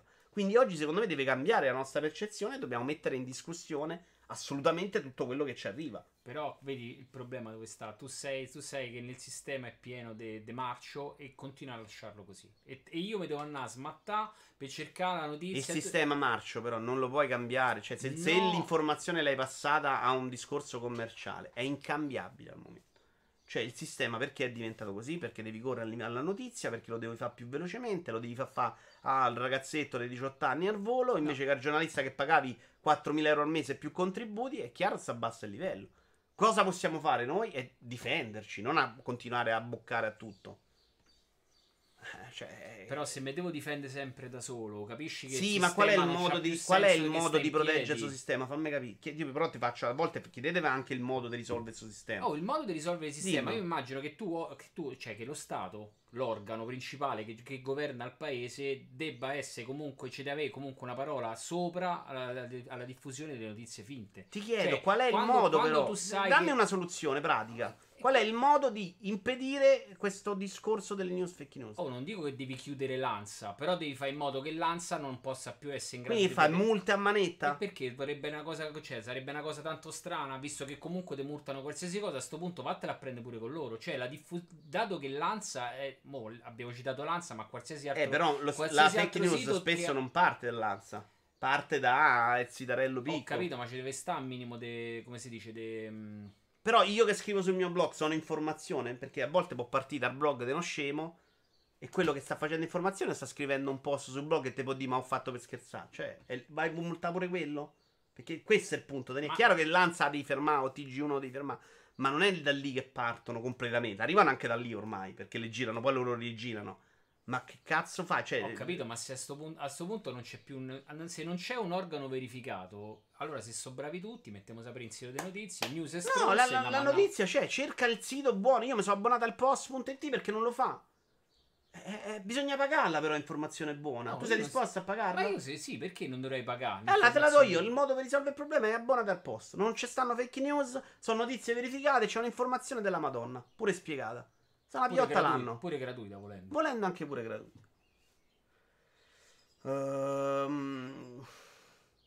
Però vedi che è assurdo che devi comunque. Cioè... Eh, certo, ma è, cioè, la società è diventata così. L'informazione, ma, secondo ma me. L'informazione la perso... pure sul Corriere. Però, se tu mi dici, se tu sai che il Corriere potrebbe non essere attendibile rispetto al post a questo punto, ma pago pure il Corriere, no? Il Corriere pure fa la buona. Eh, certo, se pensi che, non, che, non, che, fa un buon lavoro, devi pagarlo, però. Ma la gente non vuole pagare, vuole la notizia su Twitter senza leggerla, vuole il titolo. Il problema è che quello che fa il titolo, magari dentro c'è scritta la notizia vera, ma il titolo fa de merda perché se no non ci vai a leggere. Lui c'ha bisogno che vai a far click. Eh, so. Perché campano così. Perché sta cosa di internet ha fatto credere a tutti che doveva essere tutto gratis andava bene, che era, che era sostenibile. Non è sostenibile. Io non riesco neanche a sopportare i siti ormai per quello che cazzo c'è sopra. Non capisci mai qual è la pubblicità, qual è la notizia, qual è. Sta tutto insieme, tutto impallato. Però non mi sembra una soluzione che poi fa allo stato di de polizia, va là e spari a tutti. Cioè, non è così facile. Perché devono venire su me che scrivo una cazzata sul blog perché mi sono sbagliato e dici, eh, 50.000 euro di multa. Punto. Chiudi il blog. Eh, capisci? Però se tu hai messo una notizia finta, la colpa è pure la tua. Però finta può essere anche un errore. Io non sono un giornalista, non sono tenuto sul mio blog a, allora verificare informazioni. Però aspetta, se tu sul tuo blog cominci a mettere una serie di informazioni, devi essere comunque certificato, no? Sul Altrimenti- mio blog deve essere certificato. Allora cioè, no, l- l'opposto no, del mio allora blog. dicendo, cioè, non- l'opposto dell'idea di blog. Non parli di certe cose. Cioè, se vuoi parlare di, di certe cose, devi fare in modo che la, la- Certe la- cose che sarebbero. Capisci che diventa un limite. Perché la fake news può essere pure. Oh, Daniele Stone 21 ha fatto incidente con la macchina. Cioè, poi ti metti a mettere 70 paletti. Vuol dire che famo mille processi perché no, appello non è No. vero. Capisci che è una soluzione molto bella a livello teorico, a riempirsi la bocca. Ma all'atto pratico è insostenibile. Eh, oh, all'atto pratico, non par- io quello che sto dicendo, se tu non puoi verificare le tue fonti, non puoi parlare di certe notizie. Sul mio blog. Sul tuo blog puoi dare il tuo parere, ma non deve essere comunque una notizia. Devi fare in modo che rimanga. Il Ma io voglio dare il mio rimanga- parere, non è una notizia. È la gente che lo percepisce come notizia. Dipende quello che scrivi, però. Eh, dipende quello che scrivo. Dipende che scrivo, magari mi sono sbagliato. Oh, prendo un gioco e dico, oh, per me ha preso 78, invece ha preso 79, è una fake news, eh. Cioè, il limite da fake news è No, piccolo sì. errore, non è così. Non stiamo di due cose diverse, però. Cioè, non, non si stiamo. Non, non- sì, stiamo di due cose diverse. Io non ti so dire se tu. Se se stai dando una notizia. Cioè, Io sto dicendo che la, la soluzione tua, che è quella di punire chi mette una fake news in giro, è allora, insostenibile. non è il discorso di punire, il discorso è di fare in modo che chi, chi veicola l'informazione sia il più possibile attendibile. E siti che magari sono meno attendibili, fare in modo che non, non parlino di certe cose che non stanno nei loro, nel, nel- nel- diciamo, nel, loro- nel loro, nel loro- nel loro range. Eh, non- cioè, se che ne so, eh, meccanico.it che magari parla, parla di tutto, non può parlare di tutto. Mi dispiace, parla di altro. Cioè, se tu sei il meccanico, parla di meccanica. Non puoi parlare di notizie, de notizie di cronaca. È proprio però lo stato fascista, se si Eh, parla cap- solo de- ho del capito, tuo campo. Cioè, tra noi adesso stiamo a parlare di alcune cose, Sì. non dovremmo farlo. Ma non stiamo dando una notizia falsa, stiamo a parlare della notizia in sé, no? Mi sembrano due tipi diversi di dire. Di, di- Eh sì, di però poi parlare di- te di rendi conto che devi legalmente so- di- Ho cap- distinguere tra le due cose, che è una ade- linea sì, proprio. Però aspetta, tra un mare de merda e uno stagno pulito, qual è meglio dei due? Eh, spiegati però. È, è meglio, cioè, è meglio averci un laghetto pulito con- cioè, senza contaminazione che averci un mare de merda dove ci vanno tutti. Oh, cioè, fra le due. Secondo no, me è più perché facile- che è più fa- facile no, scegliersi- È quello che stai a fare tu, cioè, tu c'hai internet piena di tutte le notizie, e poi c'è il post che tu paghi bello limpido e Eh, pulito. ma E quello- ho risolto il problema là. però, senza che Perfetto. siano andati a chiudere TGCom. Sì, sto dicendo, però il problema non è, ti- non è un sito istituzionale che ti manda una fake news. Il problema è che magari la fake news arriva al sito istituzionale perché, quello perché qualcun altro se l'ha inventata e il sito istituzionale l'ha copiata. Allora, E quindi è- e quello non l'ha verificata, magari. Quindi il problema. Però se tu smetti di andare su Ansa perché non verifica le notizie, Ansa comincerà a verificare notizie. Ma tu non lo sai più. eh, vedi però dove sta il problema. Un, un- un sito grande no, che non verificherà più le notizie e perde visualizzazioni. Domani magari chiude. Perché a- e anche se si rimette in carreggiata, tu non ci andrai più perché ormai ti sei fatto l'idea che non è più un sito attendibile. È sbagliato pure questo, no? Cioè, non No, è- paghi le conseguenze delle tue azioni, secondo me. Poi migliori. E allora scusa, paghi le conseguenze d'azione, perfetto, fallisci, vaffanculo bancarotta. A questo punto invece ammazzalo prima. Eh sì, senza ma che... sono d'accordo che deve andare a mancare. Il problema è che non ce va perché la gente non fa sto lavoro di dire no, questa non è buona, non ci vado più. La gente fa il lavoro di dice no, ho preso 90 invece 91, non ci vado più. Ma non ci va, non- continua ad andarci se so fake news. Anzi, se so fake news che gli piacciono, ci va tre volte. Eh, già anche gli altri non usciamo mai. In America fai 9 mesi di corso per entrare in polizia e ti mettono subito in strada con una pistola. Parotelli ci ha messo anche dal suo, indubbiamente, soprattutto le notizie dall'estero. No, dai, dall'Ansia è difficile vedere fake news. Eh, beh, l'altro giorno sì, ve l'hanno fatto una cosa per cui si sono scusati su quella ragazza che hanno. che abbiamo riportato in Italia, che è stata una roba imbarazzante fare per l'Ansia. Comunque ci sono stati anche errori proprio di notizie. Meglio confrontarsi su determinati argomenti che non dibattere sulle notizie leggere e a te proprio, al non darci consapevolezza di cittadini civili.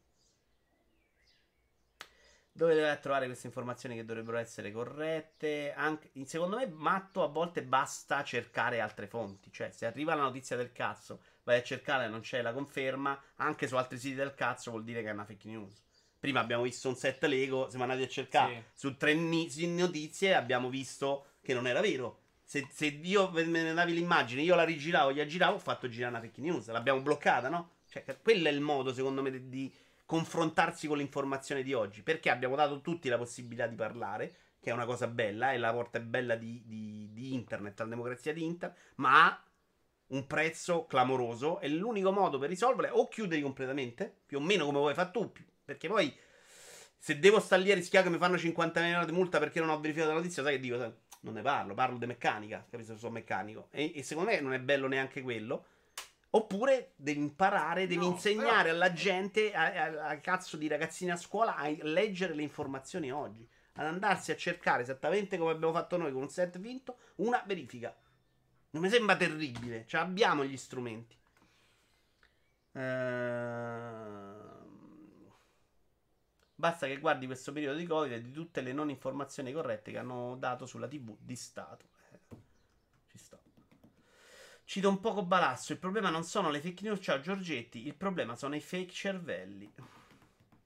Il modo uh, è difficile tirarlo fuori dal sabato pomeriggio a caso, ma ipotizzerei una responsabilizzazione maggiore dei giornalisti. Se la news mi sta benissimo gli oveno, ma i giornalisti per essere responsabilizzati piavano quattro volte tanto prima. Cioè, adesso stanno lì a essere pagati articolo, che ne so, 3 euro a articolo. Cioè, capisci? Che cazzo? Quello che fanno le news è ancora peggio. Non sono neanche giornalisti. Cioè, dovresti responsabilizzare le testate a assumere giornalisti certificati a fargli verificare le notizie, ma non, gli, no, non è sostenibile economicamente quel, più quel modello. Cioè, se io assumo un giornalista per fare news, io non ho abbastanza contatti per fare soldi.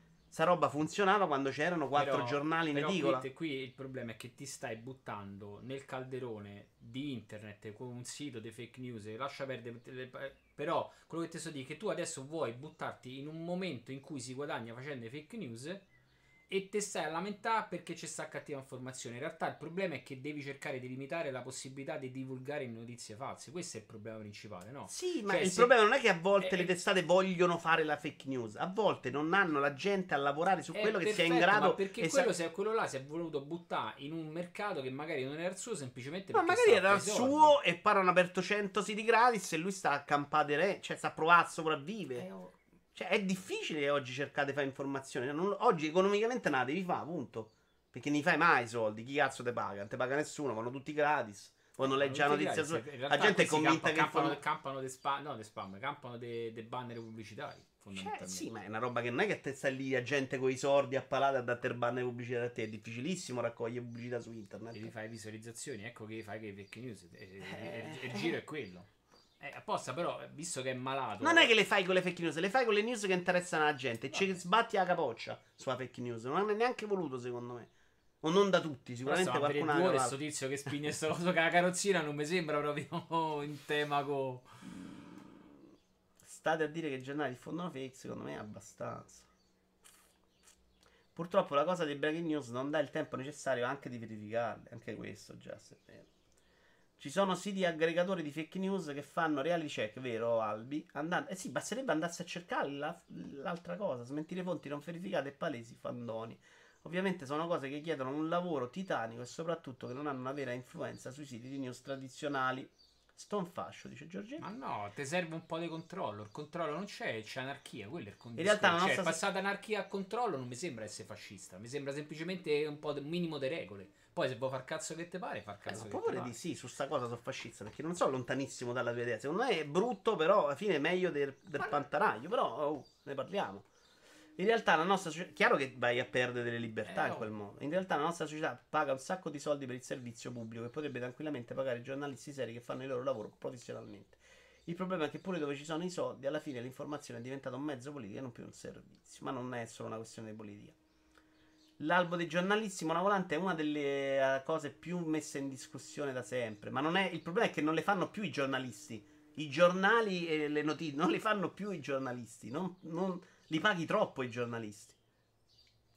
Posso dire una cosa? Pensa se uh, ti mettevano una cosa del genere su Animal Crossing. Tu pesavi il pesce. Ma invece secondo me è proprio bello così. Eh. A parte che adesso non mi servono più i soldi e andrà Animal Crossing. La domanda è come siamo passati dal Black Lives Matter al giornalismo e fake news? È vero, vabbè, no, questo è il bello della discussione. Anno 2030 il governo italiano blocca il blog di Vito perché sosteneva che la PS6 potrebbe raggiungere gli 8K. Due anni dopo Hitler sale al potere, del 2 anzi. Storm, ma tipo Google sta facendo ricorso ad algoritmi proprio per punire la visibilità dei siti che diffondono fake news, ma un algoritmo non può bloccare tutto. Ma perché il problema è che lo stai dando sempre in passo a un algoritmo. Cioè, se tu a una formula matematica trovi il giro di evaderla, è normale. Eh, che... Però tu devi lavorare su quello. Chiaramente il problema ormai comincia a essere sentito, e quindi ci si dovrà lavorare anche su internet. Purtroppo, anche perché in India hanno ammazzato della gente per una fake news, eh. Cioè, questo siamo arrivati. Su WhatsApp arriva l'immagine di quello che è un pedofilo, la gente è andata lì e ha ammazzato, eh. Quindi non è proprio. Purtroppo la lingua ha infinite sfaccettature che ti permettono di dire tutto. Bisogna solo crescere culturalmente per combattere disinformazioni. Grazie, Papa. Nel momento in cui la gente, secondo me, è in grado, è capace, ha voglia di andarsi a, a, a combattere la disinformazione, secondo me poi la qualità diventa un fattore determinante per la vendita al pubblico e quindi migliorerà. Ciao Arianna. Il lavoro dei giornalisti non è copiare, ma appunto verificare. Comunque state denunciando che grossi giornali eh, diffondono fake news.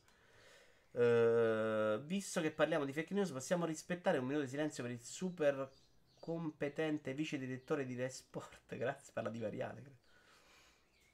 Uh, non è morto. Mm. Però un lavoro che dovrebbe fare il giornalista. Assolutamente malevolante. Sono d'accordissimo che andrebbe fatto il giornalista. Però mi dispiace darvi questa delusione. Eh, non lo fa e non da 5 minuti, non da quando c'è Facebook. Cioè, se c'era il giornale di destra e il giornale di sinistra, secondo me andava comunque. Meglio se impariamo noi a verificare le informazioni. L'indicizzatore di Google ha creato questa situazione, purtroppo. Semplicemente ci sono troppi giornalisti che non dovrebbero essere giornalisti, dice Brusi. Quindi ora quando vi chiuderanno il canale ricordatevi di questo giorno. Ma gratto così, in amicizia. Che il canale è mio, che te ne frega. Vabbè. Andiamo avanti, signora. Abbiamo fatto una bella discussione. Per il momento stiamo già la tipa a un'ora e Non se ne parla, non se ne ah. Ma tu pensi che non ho letto? Ho saltato il messaggio e tu hai letto. Ah, eh, ah, quella tipa intendi? No, Matto, ne hanno parlato dicendo che era andata al parrucchiere facendo una roba schifosa di cui Lanza si è dovuta pure vergognare, guarda. Assassin's Creed Valhalla, quanto costa, quanto conta la vastità del mondo di gioco? Un altro articolo di Alessandro Bruni che questa settimana ho letto io due articoli grossi eh, diversamente o... O si è dato alla pazzesca. Si è dato a scrivere un botto. Uh, qui si riferisce ai mondi super grandi. Si chiede quanto sia importante che sia. Più o meno il discorso che facevamo prima. Guarda, è tornato. Uh, qual è l'aspetto più importante tra vastità e densità? Può quindi succedere che un mondo incredibilmente vasto, magari benedetto da notevole direzione artistica, diventi la bella cornice di un gioco povero di stimoli, destinato a perdere montente già dopo poche ore. E lo stesso può accadere in un titolo straordinariamente denso di attività, ma sempre uguale a se stesso e banalizzare da un contorno di scarso impatto. Io so scegliere chiaramente qua. Per me, meglio assolutamente. Cioè, la vastità mi piace, ma non deve essere denso perché perde proprio il significato del viaggio, che è quello che mi ha fatto impazzire The Breath of the Wild, e perde anche eh, qualità proprio mm. nella singola azione, nel singola cosa che ti succede. The Witcher, che comunque scriveva bene le sap, questa a me dava un'impressione di ammucchiamento, mi spostavo da una missione all'altra, non era sto vivendo tipo Red Dead un'avventura e mi succedono delle cose lungo un viaggio. Ecco, diventa un altro tipo di cosa molto più ludico. Però il mercato dice esattamente l'opposto, cioè la gente piace tutt'altro piace invece mille icone. Eh, non lo so. Tu Red Dead non l'hai supportato? Allora, una cosa che lessi a suo tempo quando uscì Red Dead parlavano ovviamente la questione se quale fosse più grosso fra GTA e Red Dead a livello di, cioè, di dimensione. La, una delle risposte fu che sono grandi uguali, sostanzialmente per andare da, dal punto A al punto B in Red Dead ci mettevi di più, per cui c'era la percezione che fosse più grande, ma erano identici. Quindi in realtà il viaggio ci devi stare, ma secondo me non deve essere neanche tanto, tanto viaggio. A me piace proprio un casino quella parte là. Cioè, viaggiare in SnowRun, per esempio, è divertente anche se vai molto piano perché c'è un buon equilibrio fra il punto A e il punto B non sono le... viaggi lunghissimi, sono viaggi lenti lì. Sono viaggi lenti, ma beh, oddio, non devi andare alla mappa un'altra. Però il Red Dead, secondo me, non ti sei fatto prendere, dal, e non è una critica, dal piacere di quel viaggio. Cioè, il fatto di stare a cavallo e guardare il panorama allora, per me è una cosa bellissima. Io non dico che è molto bello, il problema è farlo durare un po' meno. A me piace lungo, però, capisci? No, Ma eh, ho capito, ma se tu, che tu sei lu- lungo e galoppi, Taradatta. Eh, a Io mi sta bene, casino. ma dopo 10 minuti che tu Eh sei beh, a te non piace, eh, piace di me, piacerebbe più. A me invece piaceva proprio quella sensazione. Perché più lo fai lungo, più diventa una roba che ha un significato, no? Che- dis- allora, il discorso è che Red Dead, secondo me, an- non so. Ciao, Teo. Vabbè, no, non l'ho giocato a fondo, io non lo posso dire perché mi sembra povero. ne- almeno l'abbiamo giocato online. Quando ti fai la tua galoppata, stai in determinate porzioni di, di mappa in cui c'è anche poco da vedere. È solo, è solo la galoppata e stai lì. In altri giochi dove magari c'hai il, pa- il passo montano, Secondo me offline è più brulla. bello. Ok, infatti, e quindi te godi più quel viaggio. Non sto dicendo. Teo non dice: Stiamo so. parlando male di The Witcher? No, assolutamente, assolutamente. Sto dicendo che io me lo gusto proprio meno un mondo così riempito.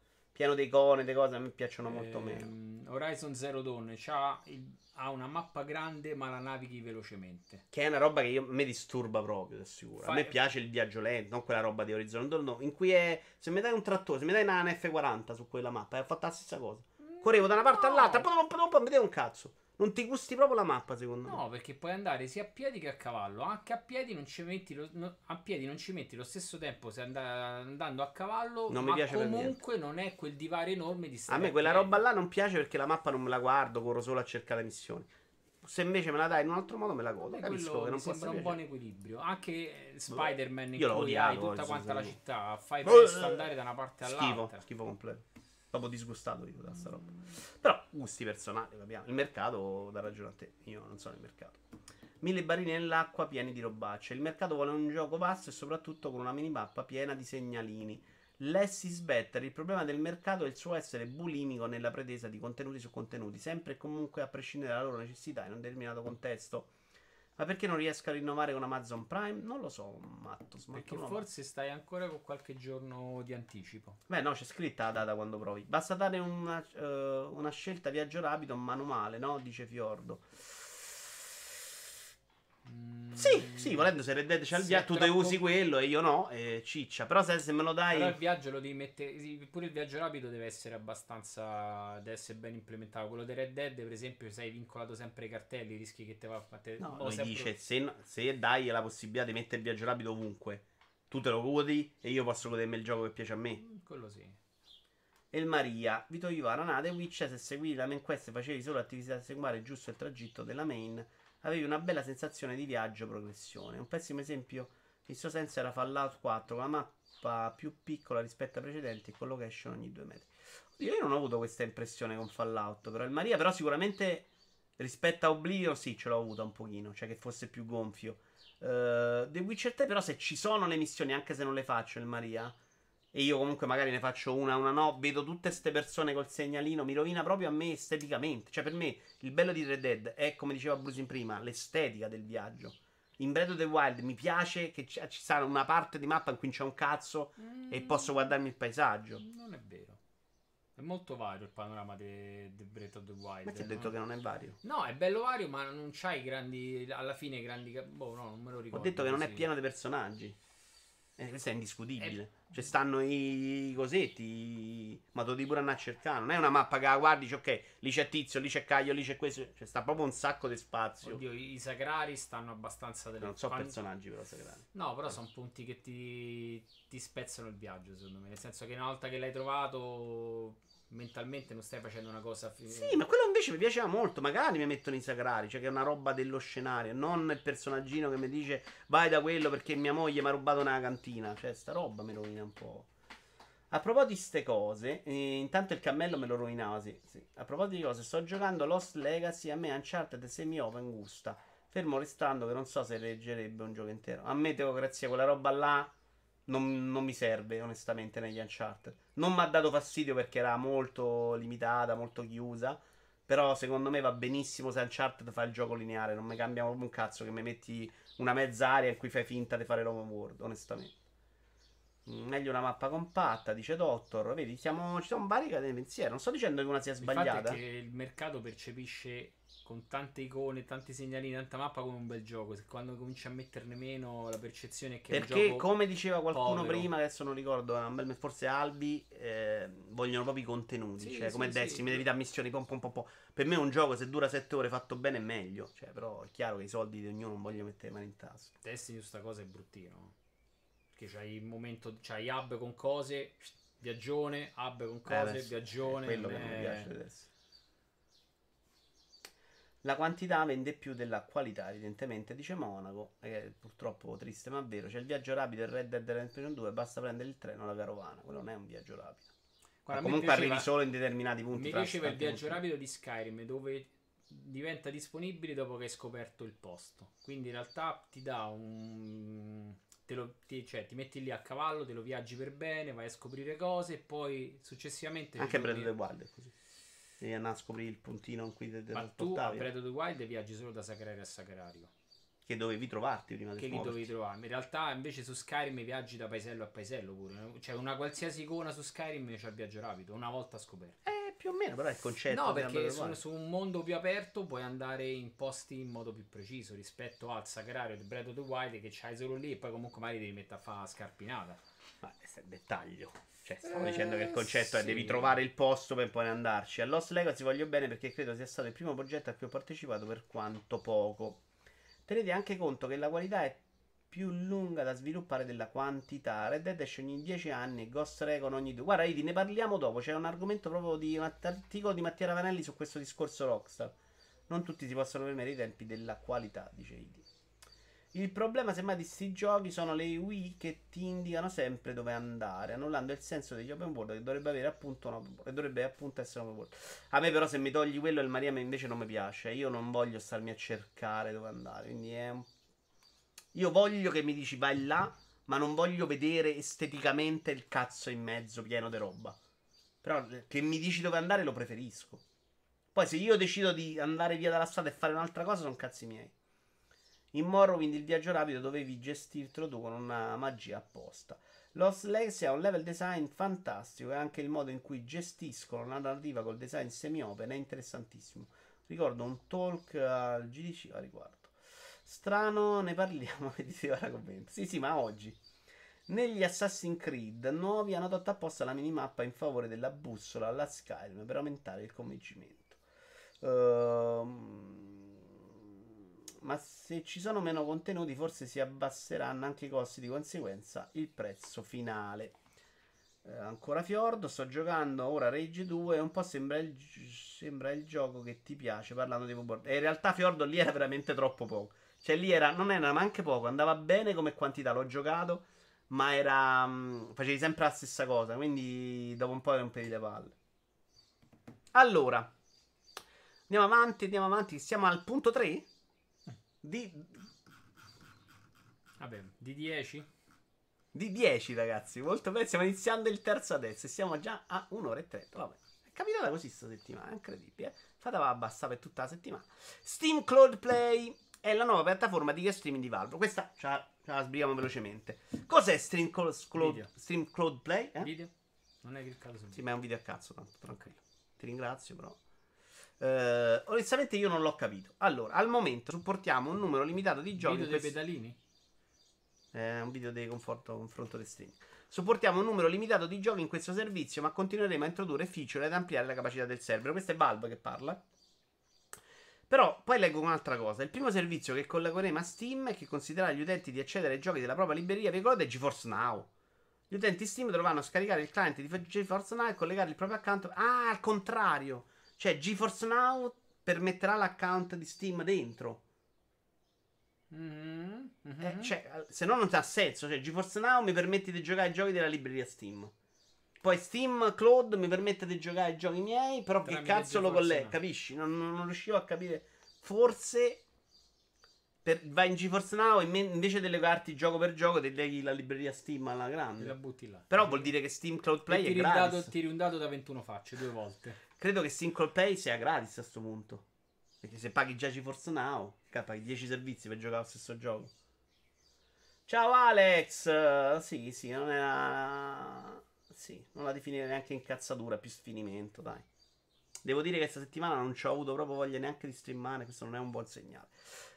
Vabbè, questa era veloce, dai. Sì. Non so che ne pensate, eh, però sì, che la libreria Mi sembra Steam... l'ennesimo cloud service. eh, Però sai, farmi giocare tutta la libreria Steam al volo già sarebbe tanta roba, secondo me, se funziona bene. Cosa stanno dicendo si Sting e Teo? Ah, ok, Eh, di, Uncharted. di Uncharted. Attenzione, so che ci tenete, pronto a smarmellare. Primo video gameplay di Fast and Furious Crossroad, Lo fanno? che è stato il punto forte dei The Game Awards. V, up. Eh, Sembra meno brutto di quella roba bruttissima che abbiamo visto. mi è sembrato brutto proprio adesso. A The Game invece, Awards, no? ma sembra è comunque una roba di due generazioni fa. Questo è proprio Burnout Revenge. È un contenitore di servizi cloud legato a Steam. No. Madonna, che zozzeria è su te. Sì, sì, è orribile. Allora, sta parte qua no, però ripeto, Burnout Revenge. Sì, ma è 360, È 360, PlayStation esatto. 3, dai, sì. Gioco che tutti chiedevamo a gran voce. Oh, poi magari è divertente. Io mi ricordo che ste puttanate su Però 360. divertente a 2-3 euro se fare. insomma. Ci vado te guarda, mettiamola così. No, però ti ricordi i giochi di Jason Bourne? Jason Bourne era veramente un legno che a metà Però a me sai che mi era Io piaciucchiato. lo so giocato, l'ho si finito. giocava, c'aveva delle belle Ho fatto anche l'altro. Questo è il gioco che merita che critica Paradise. Povero Vin Diesel, lui che faceva solo film di qualità. Puttana cosa. Vabbè, mi ho rotto già il cazzo pure il treno. Andiamo avanti invece a. Ah, questo è per te, Stone. Hanno annunciato l'anno Una History collection. Con tutti gli anni remasterizzati. Eh, il cazzo, ho appena comprato il 1404. Eh, sei un coglione. sì. Eh, Vabbè, l'ho comprato quando ho preso costa. Ah, ok, ok. C'era l'offertona. It was these qualities that drove my ancestors as they set sail to discover foreign shores in the Emperor's name. L'altro sono sempre stati di una 400 qualità years medio ago. buona. Cioè, buona. Ah, sei molto apprezzata. made their way to the old world. Goods they had to defend against greedy foes using sword and flame. Io mi ricordo, sì, Born, ci sono publisher che ti pagavano 4 giorni a 5 stelle in California per vederlo. Molto bene, With molto bene. Sì, però porca troia. Guarda, il, sì, il giorno che lo. Ecco. Questo è il vecchio, questo è il nuovo. Aspetta. La particolarità è che il nome. Guarda che belli. L'anno del nome fa sempre 9. Sì. Ah? Sembra carina, sembra carina.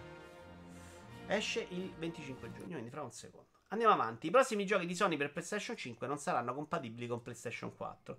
Quindi è nata un po' una diatriba Sony, con... quando vuoi comprare qualcosa, ti prego sempre di avvisarci i nostri portafogli e ringraziare. Ah, ok. Today we'll take a look back at their best, biggest Però non mi fermo quando leggo Eh, il sì. titolo da news. Poi Hai quando te, fa quando te pare, ma mentre leggo il titolo magari no. I prossimi giochi di Sony per PlayStation 5 non saranno compatibili con PlayStation 4. Perché ho sempre letto la notizia al contrario? Perché, eh, no, no, no, perché Xbox ha fatto una politica invece basata proprio sul contrario, cioè la generazione fluida, patapam, patapam, giochi questo, continua, diventa un PC. Sony ha proprio detto no, perché se vuoi sfruttare i giochi PlayStation 5 devi abbandonare la PlayStation 4. Ah, no, no, no, no, aspetta, aspetta. Ho letto un'altra news allora. Che parlava che i giochi che sarebbero di uscire per PlayStation 4 devono essere compatibili. E anche questo la- sì, ok, da posso- giugno, i giochi fatti da giugno in poi devono essere compatibili. Però questa è un'altra cosa, cioè vuol dire Sì, sì, adesso ok. facciamo un gioco, lo faccio per PlayStation 5, non per tutte e due. Che è una un discorso molto interessante e voglio sapere la vostra opinione. Mm. Game Industry ha pubblicato un'intervista a Jim Ryan, CEO di Sony Interactive Entertainment. Nuovi giochi che verranno realizzati da Sony per la nuova console non saranno compatibili con PlayStation 4. Crediamo nelle generazioni. Crediamo che quando si crea un gioco next gen si debbano includere tutte le feature e i benefici non inclusi nella generazione precedente, cosa che ovviamente se devi farlo per tutte e due non puoi fare. Ha spiegato Jim Ryan. Che si tratti del controller DualSense, dell'audio 3D, dei molteplici modi per sfruttare l'SSD, crediamo che sia arrivato il momento di dare alla community PlayStation qualcosa di nuovo, di diverso, che possa essere giocato solo su PlayStation 5. Qui l'argomento è, cioè, è proprio una presa di posizione. Preferite questa idea delle console o preferite quello che succede su PC e che vuole fare Microsoft con la generazione fluida? Secondo voi c'è il rischio che vengano dei giochi mozzicati perché devi farlo più più piattaforme? Il mercato PC non si evolve perché deve continuare a essere compatibile con anche la roba vecchia? Anche se è vero che il PC alla fine non è compatibile se ne sbatte il cazzo, sei tu che devi limitarti. Su console invece lo devi far girare anche decentemente, magari sulla console precedente. Voglio la tua opinione Stone e poi l'opinione della chat. Allora, la mia no. Nel senso che con- cioè, giocando da PC nell'ultimo anno mi sono reso conto che in realtà la possibilità di non avere un trauma nel passaggio da una macchina vecchia, diciamo, a una nuova, secondo me è un valore aggiunto. Quindi che tu mi mozzi Eh, la retrocompatibilità, chiamiamola così, non mi sembra una buona cosa. Però capisco dalla parte loro in cui dicono a un certo punto devi creare una frattura, altrimenti. Però hai no. detto due cose, una all'opposto dell'altro, No, so, no, come ti no. capita spesso. Vabbè. Cioè, no. No, è il primo e il secondo ragionamento. Eh sì, perché secondo me mischi il cervello. Cioè, la prima parte è a favore di Microsoft, no, no. generazione fluida. Io generazione fluida. E poi hai detto però che mi mozzi la contabilità, Eh, non mi mi sta, bene. certo. Nel senso che se fai, Quindi- se fai la cosa. Quindi quale scegli dei due? Perché sono La- le due opposte. Che mozzi la retrocompatibilità non è più fluida. No, in realtà ho detto la stessa cosa. Mo, se te ne hai mai capito. Forse. Eh. Allora, ci sto a provare. Ok. No, io sono per quella fluida. Dai, Sei per quella fluida. per quella Quindi fluida. devi moz- non devi mozzare la contabilità. Forse hai ragione. Allora, vediamo. È stato dimostrato che il collo di bottiglia degli hard disk condiziona il game design. Come si, fa, di- di- come si fa a dire di no a Sony? Però Monaco, ma come si fa nel 2020 a comprare oggi The Last of Us 2 e a doverlo ricomprare? Adesso The Last of Us 2 magari fa parte di quelli di giugno che devono essere compatibili, ma metti caso un altro gioco e poi dovermelo ricomprare sulla generazione successiva. Cioè, io oggi compro Burnout Paradise, ce l'ho su, set, su Steam da, per 20 anni, per 30 anni. Sì, sì. Cioè, Ah, lì si tratta veramente di, di star chiusi. Cioè, io voglio comprare un gioco e voglio avercelo su quella console di riferimento. Mi piacerebbe molto di più. Mi piace mo- molto più questa idea. È chiaro che un po' mozza le gambe. Però a me piace l'idea che io ho sta roba e ce l'ho per l'eternità. Falla girare a merda, magari sull'alto. Mentre Microsoft, tutto sommato, punta a vedere anche i suoi servizi oltre che la console, Sony invece ha la necessità assoluta di, vedere- di vendere il suo hardware next gen. Ricordati però, Vito, che co- ciao Cippino, intanto, che cosa è uscito nel primo anno e mezzo su PlayStation 4? Eh, eh, sì, sì, poi il motivo però è, è più o meno lo stesso. eh. Faccio uscire solo roba nuova e per quella ci vuole tempo. tempo. Meglio strategia PlayStation 5, dice Idi. Sta rottura di palle di non lasciare indietro nessuno ha rallentato il progresso tecnologico degli ultimi anni. Se volete giocare alle porcate vecchie, scaricatevi il me- mame e fatevi costruire una rampa. Filosofia inconneabile quella di Sony. Purtroppo la realtà eh, è fatta in grossa parte da multipiatta e quelli non possono non essere cross gen per un po'. La retrocompatib- retrocompatibilità rimane. I giochi PlayStation 4 vanno sulla 5. Sì, sì, eh, il discorso è proprio non sviluppare quel gioco sulla PlayStation 4. Quindi, vabbè, se vuoi giocare a quello, devi giocare a PlayStation 5. Sì, non è un problema di retrocompatibilità. Cioè, il The Last of Us che compro su PlayStation 4 dice che ci va su PlayStation 5. Eh, quello che sta di Iovino. Però scusami, in digitale funzionerà allo stesso modo? Secondo me state confondendo la retrocompatibilità con il supporto delle vecchie console. Se compri la Last of Us intera ce l'hai anche su PlayStation 5. In digitale onestamente non ne sono sicurissimo, però sì, probabilmente sì. The Last of Us 3 che non arriverà su PS4. Sì, sì, sì, ci sta. È giusto che i giochi PS4 siano retrocompatibili su PlayStation 5 ed è giusto che le ultime uscite abbiano lo smart TV. Sì, io mi sono un po' confuso. Gran mossa da parte di Sony. Eh, lo hanno confermato una settimana fa. Ah, era quello che mi avevi detto, sì, più ok. Sì, ok. Sono due filosofie che indirizzano il mercato in direzioni diverse. In una si punta sulla scalabilità dei motori per avere una base installata più ampia a cui attingere, nell'altra si pesta duro su una singola scheda video che monopolizzi l'attenzione del mercato. Certo che funziona in digitale, l'account che hai adesso lo userai pure su PlayStation 5. Ciao sparapalle! Alex, devo capire se potevi scaricarlo. Eh, sì, devi comprarti solo la console alla fine. Però sì, alla fine... Non lo so. Ci sta, ci sta, però secondo me ci sta per andare avanti, ci sta che devi... Che devi, devi, devi fare una frattura. no? Però onestamente l'hanno Devi- fatto con eh, le console intermedie, si è comunque andati un po' avanti. Certo non hai, se c'ha una feature incredibile con l'SSD, non puoi farlo 4, per entrambi. PlayStation 4 non fa girare roba da 3. No, a parte la retrocompatibilità, no, no. sono due cose diverse. È proprio lo sviluppo di PlayStation 4 Pro rispetto a quello su PlayStation 4 normale. Comunque hanno fatto girare roba migliore, che gira meglio. E non hai ammazzato la PlayStation 4 o chi non c'ha i soldi per comprarsi la PlayStation 4 Pro. Stono si contraddice anche da solo. Ma stavolta anch'io ho fatto un po' di confusione mentale. Mi fate un esempio di evoluzione del game design con la nuova gen? Magari non di game design, cippino, ma di roba con l'SSD potrebbe essere un super vantaggio e te lo bruci se devi farle per entrambi. In un mondo giusto tu compri un gioco e poi devi avere la possibilità di giocare in tutti i posti dove esso è disponibile. Dice Franz, bravo, soprattutto se compri la licenza del gioco. Credo anche che una PlayStation a riguardo potrebbe anche essere vincente. Eh, complicato perché questo discorso di comprare una licenza, no. Tu compri la licenza di usarla su quella, compri la licenza di quel gioco per quella console, quindi boh, secondo me no. Con l'aggiunta dell'HHD come standard sulle console si dice che sia stato possibile solo allora fare i famosi battle royale. Chissà che succede con i nuovi hardware. In questa chat quanti pigliano per PlayStation 5 a 600 euro al lancio? Prezzo che non sappiamo, Google. Eh, dipende da cosa esce insieme. Voglio precisare che non lo dico io che sono stronzo e sonaro, ma lo dice il tizio di Creative Assembly intervistato su multiplayer. Non costeranno più di 500 comunque al lancio mai. Gli SSD eh, ci sono su PC da 5 anni eppure i giocatori console hanno avuto la loro versione inferiore con i caricamenti. No, Cipino. Ho sentito, mi pare, Guedex parlare del discorso degli SSD e pare una roba completamente diversa. Cioè, lo sviluppo dell'SSD in mente in quel modo dovrebbe essere una roba molto diversa dall'idea che abbiamo noi dell'SSD su PC. Eh, e quindi no, potrebbe essere una tecnologia importante eh, proprio nello sviluppo dei videogiochi. Come lo vedete che si sono messi a vendere la One X brandizzando Cyberpunk a 299? Per me perché gli stanno rimanendo tutte sulla panza. Ma non ci credo che l'aumento di potenza hardware migliora di conseguenza i giochi, anzi Nintendo dimostra spesso il contrario. Beh, aspetta Giorgetti, però migliora tecnicamente i giochi, lascia perdere che non migliora i giochi.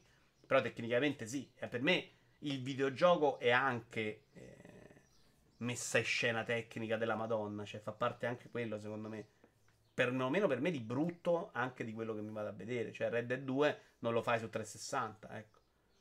Tutti i corridoi, passaggi stretti nei vari God of War e Final Fantasy VII sono caricamenti nascosti dovuti agli hard disk. Purtroppo non vedremo cose enormi se non in pochissime esclusive. Dice Steam, ci sta assoluto. Uh, io già mi immagino che hanno il chip per fare quello che fa PlayStation 5 fra un paio di annetti. Comunque una soluzione software che costerà qualche core della CPU. Va bene, signori, abbiamo parlato. Uh, ce ne frega il giusto, però ci sta. Eh, sono politiche diverse, però, però sì, forse, forse è meglio PlayStation 5 se vogliamo andare avanti. Non lo so, non lo so.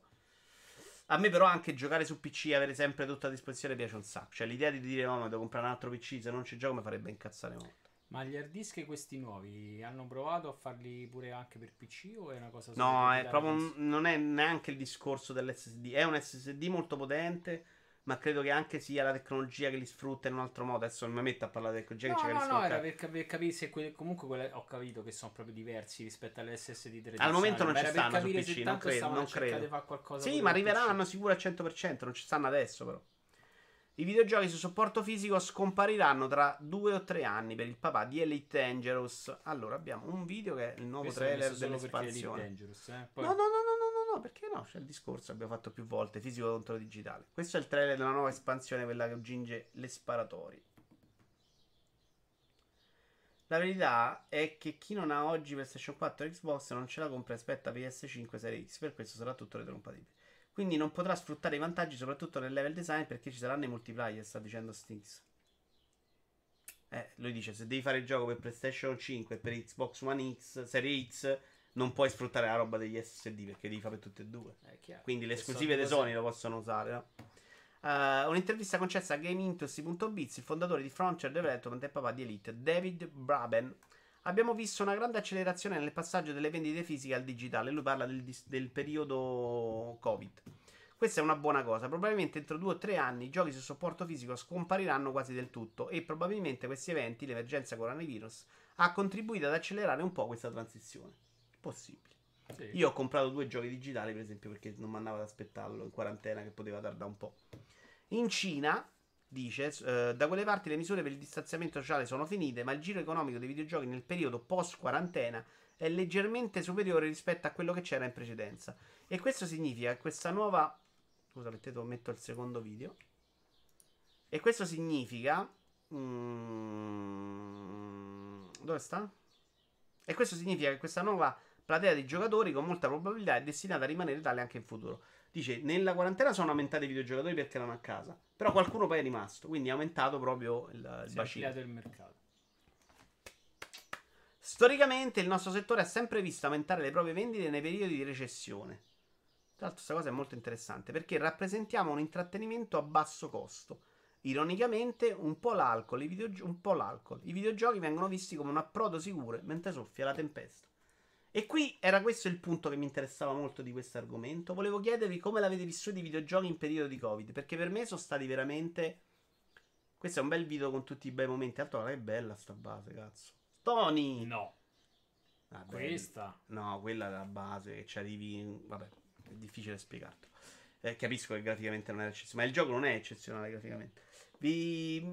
Devo dire che per me i videogiochi sono stati proprio assolutamente salutari perché mi hanno proprio, sta- parte voi in chat, insomma, mi hanno proprio staccato il cervello da una roba che era terrificante, cioè veni bombardato dal numero dei morti, bollettini, le cose. Per me i videogiochi in generale sono questa roba qua. Sippo dice 165 ore di Persona 5.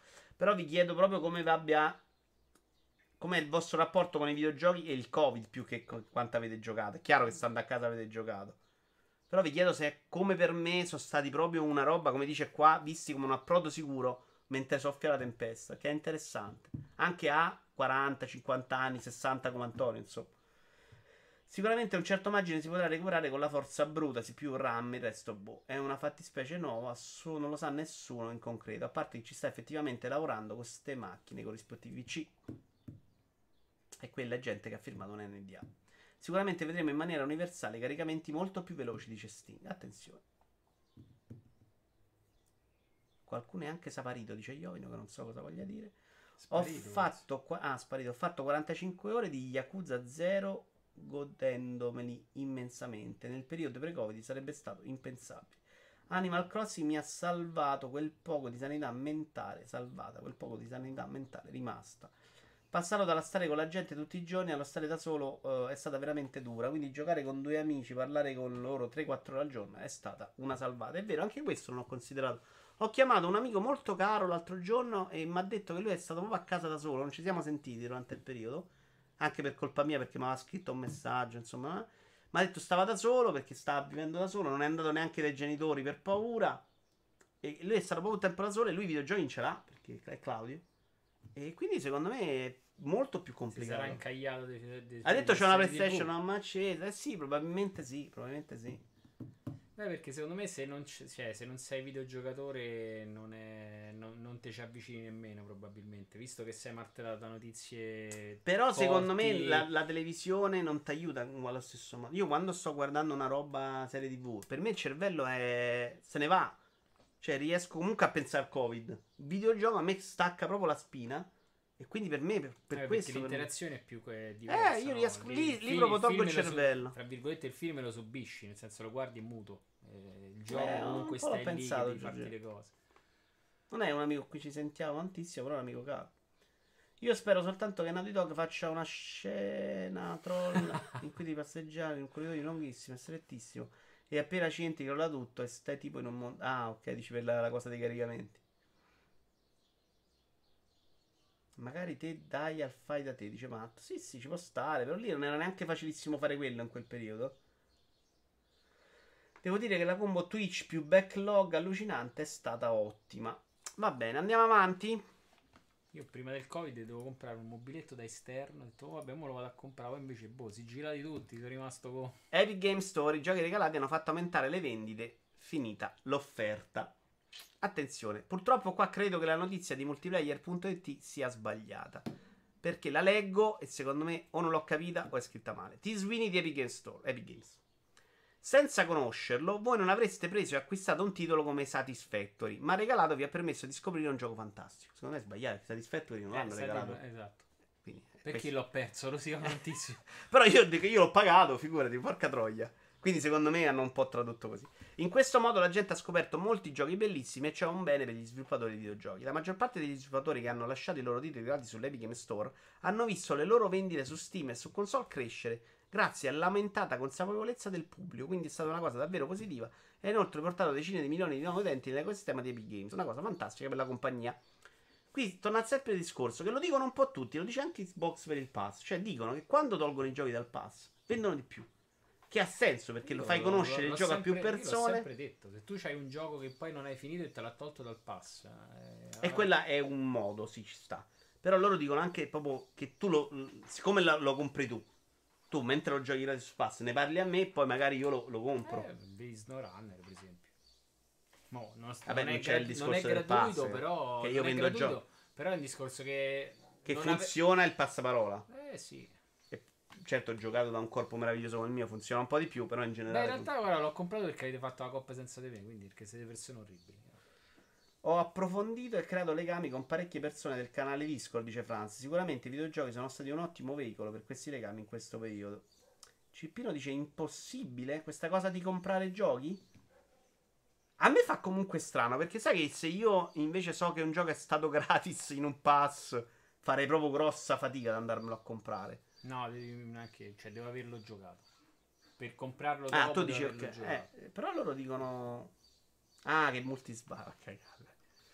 Eh, andiamo avanti. Ah, ci abbiamo due notizie di Siga. Perché è stata la settimana degli incredibili scoop di Siga. Parliamo con lo scoop, quello che aveva annunciato Famitsu, come un evento incredibile che sarà al pari di PlayStation 5. Eh, notizia di multiplayer.it. Ecco lo scoop di cui si è parlato negli ultimi giorni, che deluderà molti. Si chiama Fog Gaming ed è un servizio di cloud streaming basato sull'hardware degli arcade. Sostanzialmente si tratta di qualcosa che riguarda il solo Giappone, dove il mercato degli arcade è ancora vivo e che consentirà di tenere l'hardware degli arcade attivo durante le ore di chiusura delle sale giochi. Cioè, fondamentalmente usano le macchine come server eh, di Infatti gioco a cloud. casa, sì. Ma la roba arcade o ai videogiochi in generale? E soprattutto in Giappone. Posso io giocare a Siga le due volte. Qui abbiamo addirittura due che stanno in Giappone, sia Cory che Sting. Allora possiamo chiederlo. Sting, questa notizia per voi è così importante? La roba arcade. O Famitsu ha proprio cagato fuori dal vaso? Dicono tutti la roba arcade. Perché onestamente, quando sono stato in Giappone le due volte, non ho avuto l'impressione che fossero così in salute le sale giochi. eh. Cioè, due piani su tre erano de puttanate. Le Pacinco. No, i Pacinco non stanno là, stanno esatto. Quello è tutto il piano, tutto il piano terra è sempre così. E poi ci stanno lì, cioè, dei cabinati fatti che devi andare con le carte, però è tutta roba che non mi sembrava di grande salute. Ad essere onesti, hanno detto che in Giappone la notizia sarebbe stata dello stesso peso di PlayStation 5. Eh, esatto. Eh, però se è solo Sega si dice. Sega, scusa. Se è solo Giappone. Sì, però secondo me non è neanche così importante in Giappone. Quello di Famitsu è veramente un mentecatto. Fake Abbiamo perso news? sì. Eh, un E po' sì. allora? un po'- Eh, lì però carica, la gente ci è andata a controllare. L'hanno pompata troppo. eh, è proprio per le sale giochi, quelle che si connetteranno a questo servizio avranno i cabinati in funzione anche, eh, in funzione anche ad attività chiuse. L'analista Cazzaro come patch ce l'hanno anche in Giappone. Sì, sì, ho capito, però secondo me neanche in Giappone è così la notizia, per l'impressione che ho avuto io. eh. Ecco perché erano molto utili Cory Sting. Perché a me hanno dato l'impressione di essere mezzi morti pure là. Il mio ragazzino, fan degli arcade di Suzuki e del Mega Drive, si sarà rivoltando nella tomba. A proposito, mi sono scordato che nella roba Twitch Prime, in omaggio di giochi, c'è stata anche tutta roba SNK. Sì, Quella poteva essere anche molto... E non l'abbiamo vista all'inizio, però. Non dissi, eh, non avevamo fatto Ma era del mese scorso, però. No, che cazzo dici? Qualche giorno fa? Mm, Ma non prima tutti della... roba di picchiatura, no? Secondo me questa settimana, esatto. Però ha dato vita alla follia collettiva dell'Xbox RX brandizzata Sega. Sega, Sega si dice, no? Sega. Guarda che bello questo cazzo di GTA Natural Vision. Io sì, 10 euro prima o poi gli butto, mannaggia.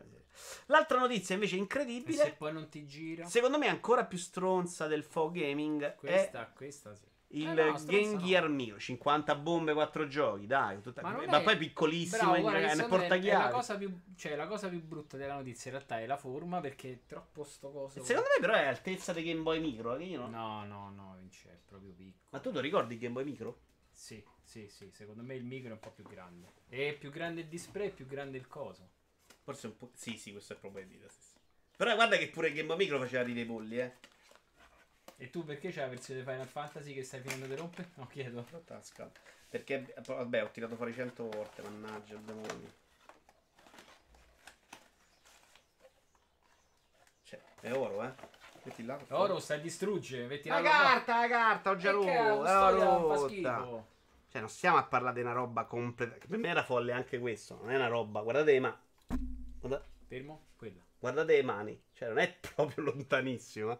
Ah, è bellissimo. Però secondo me questo impugnato sei un pochettino più comodo. Sì, sì, Quello- chiaramente quello è un po' più è grande. a metà.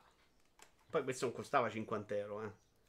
L'idea era loro era addirittura di fare un singolo gioco per eh, console. Poi ne hanno fatti 4, evidentemente per paura. 50 euro se vuoi tutti i giochi li devi comprare tutti e quattro. E quindi Dubiot come una console normale Mi portatile. sembra proprio una follia completamente. Io opterei per il bando con la lente. Notizia importante per il Giappone, ma pompata per far vedere le copie della lista. Comunque il Game Gear Mini best troiata del 2020. Ma poi diciamolo, il SNES la PlayStation 4 almeno... Beh, poi mette dentro la scatola intanto. Ma poi diciamolo, il SNES, la PSX Classic almeno sono carini sulle mensole. Questo era brutto l'originale ed è brutto sto video. Io devo dire che è una, la, probabilmente la console che più ho sognato nella mia vita. Cioè, chi c'aveva il Game erano pochi ed erano i bambini super ricchi fortunati. Tipo Matteo Del Bo, quindi odiati da tutti. Io amo retro gaming e difendo pure le mini console, ma questo è indifendibile. È una follia, sbagliato tutto, prezzo in rapporto al catalogo, dimensioni, frammentazione, non ne devono vendere mezzo. Un portachiavi a 40 euro, credo 50 all'incirca. 49 dollari, no? Quant'era? Eh, 4.980 yen, una quarantina di euro circa, non ha ragione Yashi. Il Game Gear Amico sarà disponibile in quattro modelli, nero, blu, rosso e giallo, e ogni modello avrà quattro giochi diversi. Pare che chi vorrà averlo di dovrà comprare le console di tutti i colori. Dovevano vendere le console senza giochi dentro e quelli venderli separatamente, dice Bruce, in uno store a parte. Per l'Avo Greco ha detto che il bandolo con la lente costa 80 euro in più. Minchia, ma c'è davvero un bandolo con la lente? Stiamo veramente parlando di stessa cosa? C'è un bandolo con la lente? Non lo sai di te, no? Cazzo di Dio. Io quando ho visto quanto era piccolo ho detto ok. Io ce l'avevo il Game Gear, ma usavo e preferivo il Game Boy. E te credo, Iaci, non potevi usarlo portatile il Game Gear, la batteria era imbarazzante. In classe mia alle superiori uno ce l'aveva il Game Gear, spendeva più di batterie che di console. Sì, sì, era una roba eh, allucinante. Anch'io all'elementare invidiavo quelli col Game Gear, poi mi sono reso conto che il mio Game Boy era meglio. Sì, Vito pare che quei cosi che si mettevano sopra i mixcopi giocato. Oddio mio, ragazzi. Va bene, ci vediamo invece altri due annunci, sto devi smarmellare. Parliamo di questo che non ho visto, Staring Abyss. Non è smarmellato. Sì, ah. The great Aspetta, mountain rising from the lightless depths. Shrouded Continua a non in smarmellare. Però c'è la parola Ridge, fa ben sperare. The coordinates brought us to an uncharted peak. Ah, dice Tra l'altro credo che questo non l'abbia messo nello show indie perché non si vedeva niente, ne sono abbastanza sicuro. Cioè, Camoragno for ci fa vedere l'immagine. Mo, mo la vediamo insieme, ma. No, non possiamo vederla insieme. Ah, sì, possiamo. No, non possiamo. Ah, sì, perché metto opera, si apre pure il sito, non sape solo. Se vede qualcosa adesso te, ragazzi, l'avete linkato voi.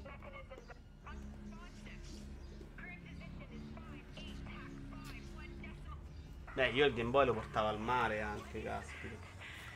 Poi in casa, certo, non in spiaggia. Però viaggiava con me. Poi le batterie erano, duravano un'eternità, che console fantastica. Io non, lo sai che non so dove cazzo è il mio? Non riesco a trovare il mio. Ce la fai, lascia vedere. Eh no, perché sta... È bello però. Sì, molto bello. È waters, molto bello. No, carino, un po' ripple. Bellissimo è quello che volevi dire probabilmente. Vabbè, ma rotti i coglioni sto te, oh. Era pure finito. Porca troia. Project Cars 3 invece, il proge- l'annuncio più interessante della settimana. Ed è esce Summer, ragazzi. Mo ce lo rivediamo. Ma solo PlayStation? No. Ah. Ricordiamo che loro sono stati acquisiti da Codemaster, eh? E dentro c'è un sacco di gente di Drive Club. Iovino, sei contento? Questo è dello studio dove lavora Paglianti. Non lo so, Albi. Loro sono Sledgehammer, come si chiama? Sembra molto diverso come ideologia da Project Cars, sto, pezzo qua. E ho letto un po' di robe sulla carriera completamente cambiata che assolutamente ci voleva, perché la cosa drammatica di Project Cars 2 è l'avanzamento della carriera. Come quello di Forza Motorsport. No, Forza 8 è bellissima. Tutta proprio bella bella. No, lì fanno delle robe in cui fai una stagione uguale. Poi si vedono anche delle cose però molto più in linea con i Project Cars, i Project Cars tradizionali. Sembra aver fatto un po' un mischione. Speriamo che si guida bene come Project Cars 2 perché qui lo dico e qui lo ripeto e non lo nego, con il volante è il gioco più bello in commercio al momento. Hai una sensazione di guidare qualcosa di grosso, di pesante, di fisico che non c'ha nessun gioco. È proprio bello il feed, force feedback, è tutto molto figo. Però sono contento che c'è adesso, me lo prendo volentierissimo al day one. Arcade questo. entry level o un simulatore. Ho un level. Trasmaster T300, matto. Eh? Mm? È, un, è un simulatore entry level o un arcade? Beh, eh, Project? Cars 2 era una roba dalle parti di Gran Turismo Forza. Ok. Forse settandolo poteva diventare molto più simulazione di quei due. Però io non è che abbia fatto mille test, sta roba tende a giocarlo con tutti gli aiuti, non so proprio la persona più indicata. Però era in curva, se ne andava di più la macchina. Infatti sono delle macchine che in Project io non posso guidare. Andiamo avanti, questo è l'articolo di Mattia Ravanelli di cui vi parlavo. Rockstar si costruisce un futuro senza concorrenza. Parla della storia di Rockstar e di come sia cambiato un po' l'atteggiamento rispetto ai giochi. Tra il 1999 e il 2000, ovviamente su IGN.com, tra il 99 e il 2007 vengono pubblicati sotto etichetta Rockstar 29 giochi rettili. In 8 anni, Questo l'avevo giocato. 29 giochi. E GTA questi? Sì. A me non hanno piaciuti. La sensazione, soprattutto, è che l'attenzione di Rockstar sia per un numero No, un po' castrato. Sempre più ristretto di nomi e di universi. Possiamo ipotizzare che sia l'unica evoluzione possibile del livello produttivo che Rockstar da una parte si autoimpone e dall'altro vede imporsi da un pubblico e da un mercato viziato. Viziato nel senso abituati a quella qualità. Cioè se abitui la gente a fargli GTA 5 e Red Dead 2 e poi fai un gioco puttanata, ti rischi di buttarti addosso solo merda. Ecco. Dal 2014 a questo è aumentato questa sensazione, più hai fatto giochi belli. Cioè, più la qualità è diventata incredibile, GTA 5 a 10 anni è ancora una roba, secondo me. Poi può non piacere, ma è una roba, secondo me, ancora impressionante. Eh, più è diventato complicato rimettersi a fare giochi brutti. O AA o AAA leggeri. Dal 2014 a oggi Rockstar ha pubblicato unicamente Red Dead Redemption 2 e ne è stata l'unica generazione senza GTA. Come gioco inedito, un gioco che appunto risponde alla voglia di infinito, di immenso e di strapotere dell'etichetta. Ma sempre e comunque un solo gioco. Arriveremo ad avere pochi e mastodontici gruppi ultra specializzati in produzione pachitermiche? Questo se lo chiede lui per il futuro. Secondo te la strada di Rockstar è percorribile da altri? No. Cioè, per essere, se diventa così faticoso fare un gioco super bello, secondo te è possibile che altri tipo Ubisoft, Electronic Arts trovino il gioco che funziona, ora magari eliminando gli sportivi, e decidano di dire ok, sai che c'è, funziona Battlefront, faccio solo quello, sti cazzi di Anthem, perché pure Electronic Arts ha stretto tanto, stretto. eh, di brutto. Cioè, magari indovino quello, lo faccio incredibilmente bello come GTA che può durare 10 anni con aggiunte e, no- e faccio 10 giochi. Secondo me non più. Cioè, secondo me Rockstar, Rockstar è quella che è riuscita a fare questa cosa perché l'ha fatto nel 97. Oggi, oggi una software house che ha magari dei costi molto elevati, non puoi ridurre il catalogo ad uno, massimo due giochi solo e cercate di fare una cosa del genere. Secondo me non, non ci stanno più. Dovrest- dovrebbero tagliare troppo. Eh, Project Cars non è forte pure in bar? Sì, il 2 sì, Teo. Sì. Immagina una, una cosa come Anthem in cui hanno, Forte, buona parola han- questa. han- hanno investito tanto in Anthem e ha fatto cioè, e non è andata bene. Se avessero avuto solo quel gioco eh, Eh no, ma eh, l'idea, l'idea è andare su un gioco in cui sei già sicuro, non farne uno non eh, ma un gioco in cui Cioè- sei già sicuro vuol dire che tu ce l'hai già a catalogo Vuol già- dire che stai ti- a Battlefield 3 che va benissimo e non fai Battlefield 4, cioè No, rimani ma là la- 15 il anni. discorso è che fai, fai un Battlefield, vabbè, hai quel gioco di punta che però ti tiene in piedi tutta quanta la baracca. Il discorso è che Rockstar magari un gioco per volta è riuscita ad arrivare a- ad avere, chiamiamola baracca, comunque grande che si autosostiene con un gioco solo e c'ha la possibilità di farne uno ogni, ogni 5-6 anni. Sì, sì, però l'idea, la domanda è c'è qualcun altro che può farcela? Secondo me oggi come oggi... Secondo me non hanno intenzione No. di farlo perché in realtà l'ha fatto Rockstar, eh, però per esempio non lo fece con World of Warcraft Blizzard. Perché comunque ti conviene muovere più campi, secondo me, come dici tu, cioè rischiare tutto su uno è comunque un rischio. Perché poi il mercato è un mercato che cambia improvvisamente, domani la gente rompe il Magari cazzo dei Battle. Royale. Anche perché mo, eh, Red Dead è bello, strabello, ma un, È già andato Red meno bene. Red Dead- no, ma un Red Dead 3 quanto lo puoi fare diverso? Con uno standard già così alto. Vabbè, magari ci fra vent'anni. Sembrerebbe che Sladimed hanno pisciato in faccia ai fan dei primi due. Non capisco perché farlo più arcade per accontentare i dementi che vogliono giochini con le derivate a 300 all'ora quando è quel giocone di Fast and Furious per accontentare quella gente. E poi cosa sono tutti quei colori? I giochi di macchine devono tendere al bianco e nero come insegna il primo Project Cars. Solo Rockstar può permetterselo, Max Payne, Oni. Eh, questo perché sono i fessi del mondo dei videogiochi. In quello del cinema hanno inventato da tempo le etichette con altri nomi ma che in realtà sono possedute da grandi major, tipo Disney con Touchstone che ha permesso di fare film a rated M senza compromettere il nome della casa madre. Ma potrebbero fare anche quello, eh, Iomino. Sono gli unici ad avere un brand AAA, sai perché i videogiochi secondo me hanno più bisogno di tanta gente, cioè un, il processo di produzione di un videogioco è fatto proprio di tempo in cui dovresti licenziare le persone. Quindi loro invece le usano per il progetto successivo, nel momento in cui dell'A stai facendo la pre-produzione. Questo ruotare le persone fa in modo che gli studi non puoi dire questo l'ha fatto San Diego, questo l'ha fatto Santa Monica, cioè comunque tende a essere tutta la stessa cosa. Credo sia l'unico motivo, altrimenti sì. Beh, lo il so. discorso è che per fare anche un grande gioco c'è bisogno di tanta gente, quindi non ha senso avere studi minori per fargli fare cose che sai che comunque venderebbero magari molto meno. Eh, c'hai, c'hai quella forza lavoro, te la tieni tutta quanta dentro e gli fai fare. Albi dice: Sono gli unici ad avere un brand AAA in grado di reggere così tanti anni sul mercato vendendo costantemente. Sì, è quello. Rock, se ti fa la banana gaming, puoi fare tutti i titoli inferiori che vuole. Dice io. Eh sì, Iovino, però poi non vendi, no? Cioè, se tu fai il titolo inferiore che non ti copre nemmeno i costi, perché un ti- fai un Vabbè, ma titolo hai detto inf- che non, ne- non copri i No, costi. ci Loro È però- un gioco in cui non, non è Red Dead 2 e comunque fai soldi. Questo Però, dice. allora, cioè, i tempi di sviluppo di un gioco sono comunque grandi. E per fare un titolo che magari rischi che non ti vende, cioè, l'investimento azzardato non è facile. eh, quello che Cioè, fanno tutti, punto- però. Cioè, eh, fanno tutti, ma non ti è crea. azzardato anche fa GTA 6, eh, perché magari il mercato è cambiato e improvvisamente la gente si è rotti i coglioni. Quindi non è che non è azzardato. Il punto non è azzardo, è un punto che sostiene anche Mattia Navanelli e che magari non lo fanno perché la gente lo percepisce come un calo incredibile della qualità della roba loro. È come il discorso del cinema, cioè voglio tenere l'etichetta pulita con solo capolavori. Mentre invece puoi fare soldi anche con i capolavori il suo mercato, cioè li fanno i soldi, non è non li fai se non fai il capolavoro.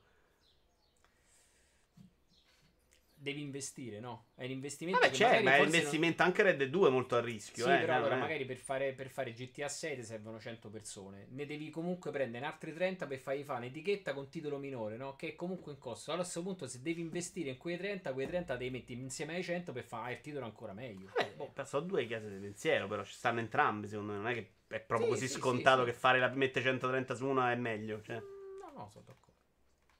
Rockstar sta cosa se l'è costruita negli anni partendo in un periodo in cui era rischioso ma fattibile. Oggi nessuno rischia più, tutti possono permettere solo di puntare. sono È quello, no? Cioè, nel 97 c'avevi quel gioco, hai fatto. te- cioè, te sei autosostenuta magari non anche molto bene nel corso degli anni, mo sei arrivata a essere Rockstar, però. Un altro che oggi comincia, con i costi di oggi, è. Sete di sangue, articolo di Outcast.it di Andrea Maderna. Qui parla, parliamo, parliamo, sono due notizie su The Last of Us 2. eh, qui si Ci parla un po' spoiler? della violenza. Eh, questo è il gameplay ufficiale che hanno fatto vedere. Io non l'ho visto, ma non credo ci siano spoiler. Però ci stanno quelle due scene. Cui alla fine io l'ho viste senza vederle, quella della PlayStation Vita e del cane. Eh, ah, c'è una roba che tu non devi vedere, magari è meglio se non guardi. Magari non ci arriviamo, però, perché è tutto il gameplay. Vabbè, ammazzano un cane. Credo, credo, non l'ho vista, l'ho sentito dire. Non comprerò questo gioco. Ehm, si parla di come la violenza possa essere parte dell'esperienza. Ne abbiamo parlato a Free Playing domenica proprio con i ragazzi di Free Playing. e io abbiamo tutti alla fine siamo arrivati al concetto che bisogna capire come viene usata all'interno del videogioco. Però lui fa un paragone Andrea Paterna con i film horror e dice l'horror migliore è proprio quello che ti mette a disagio, che ti fa sentire sporco, sbagliato, che non ti lascia con un senso di tranquillità e soddisfazione, perché il male vero non è il cattivone, magari sconfitto sul finale, ma qualcosa di più profondo. Eh, se da un lato i videogiochi sono molto bravi a lavorare sul disagio del babau, sul destabilizzarli attraverso suggestioni inquietanti, spaventose, sul farti cagare sotto, dall'altro raramente riescono a farti sentire davvero sporco. E, e qui dice, cioè, The Last of Us lui sta immaginando il momento in cui vai a uccidere una persona con quella violenza che è il personaggio, creare nel giocatore una sensazione di, Di disagio. di disagio. In un gioco nel quale l'azione ha un ruolo preponderante e si trascorre gran parte del tempo massacrando avversari, diventa difficile dare un peso reale alla violenza. Assorbi quel che stai facendo, lo interiorizzi come meccanica di gioco, ripetizione, routine, elementi da comprendere, scardinare, padroneggiare per ottenere il miglior risultato possibile. La violenza diventa elemento di sfondo in un contesto in cui vedi la matrice e ragioni solo in termini di vantaggi e svantaggi. Cioè, qui quello che chiaramente dice è che quando stai a fare un gioco in cui stai sempre a ammazzare la gente, alla fine Perdi la No, percezione de- dell'atto violento. certo. Diventa una roba proprio che non ha nulla a che vedere con la violenza. Mi dicevi qua, Teo? No, Teo dice, ma senza l'audio fa molto meno male il cane. Ah. Eh, spoiler, spoiler. Non l'ho visto. Mi piace molto questo articolo di Andrea Materna. È scritto tra l'altro veramente molto bene. Andrea, bravo. Vi consiglio di andarvelo a leggere. Eh, Sono, sono d'accordo in realtà. Sono convinto che i videogiochi possano fare di più e possano, devono creare quel, quel momento di imbarazzo tra quello che sei tu e quello che è il tuo La protagonista. famosa sparatoria su Call of Duty. Bravo, lui fa proprio Perché l'esempio lì- di No Russian. per- Dice che è chiaramente lì abbozzata, un po' goffa se vogliamo. Beh, però se l'analizzi tu sei il momento frenetico in cui spari e invece in quella scena è tutto calmo e ragionato e, sei, e ti lasciano libero arbitrio, no? Cioè, Io ricordo di aver avuto. A me E quella quindi scena è una piacque scena che- molto. Perché comunque qualche secondo. Poi è chiaro Sì, che era realizzata veramente un po' così. Però c'è stato quell'attimo in cui dico: Ok, che cazzo devo fare? Lo posso Devo fare, sparare lo alla faccio. gente, esatto.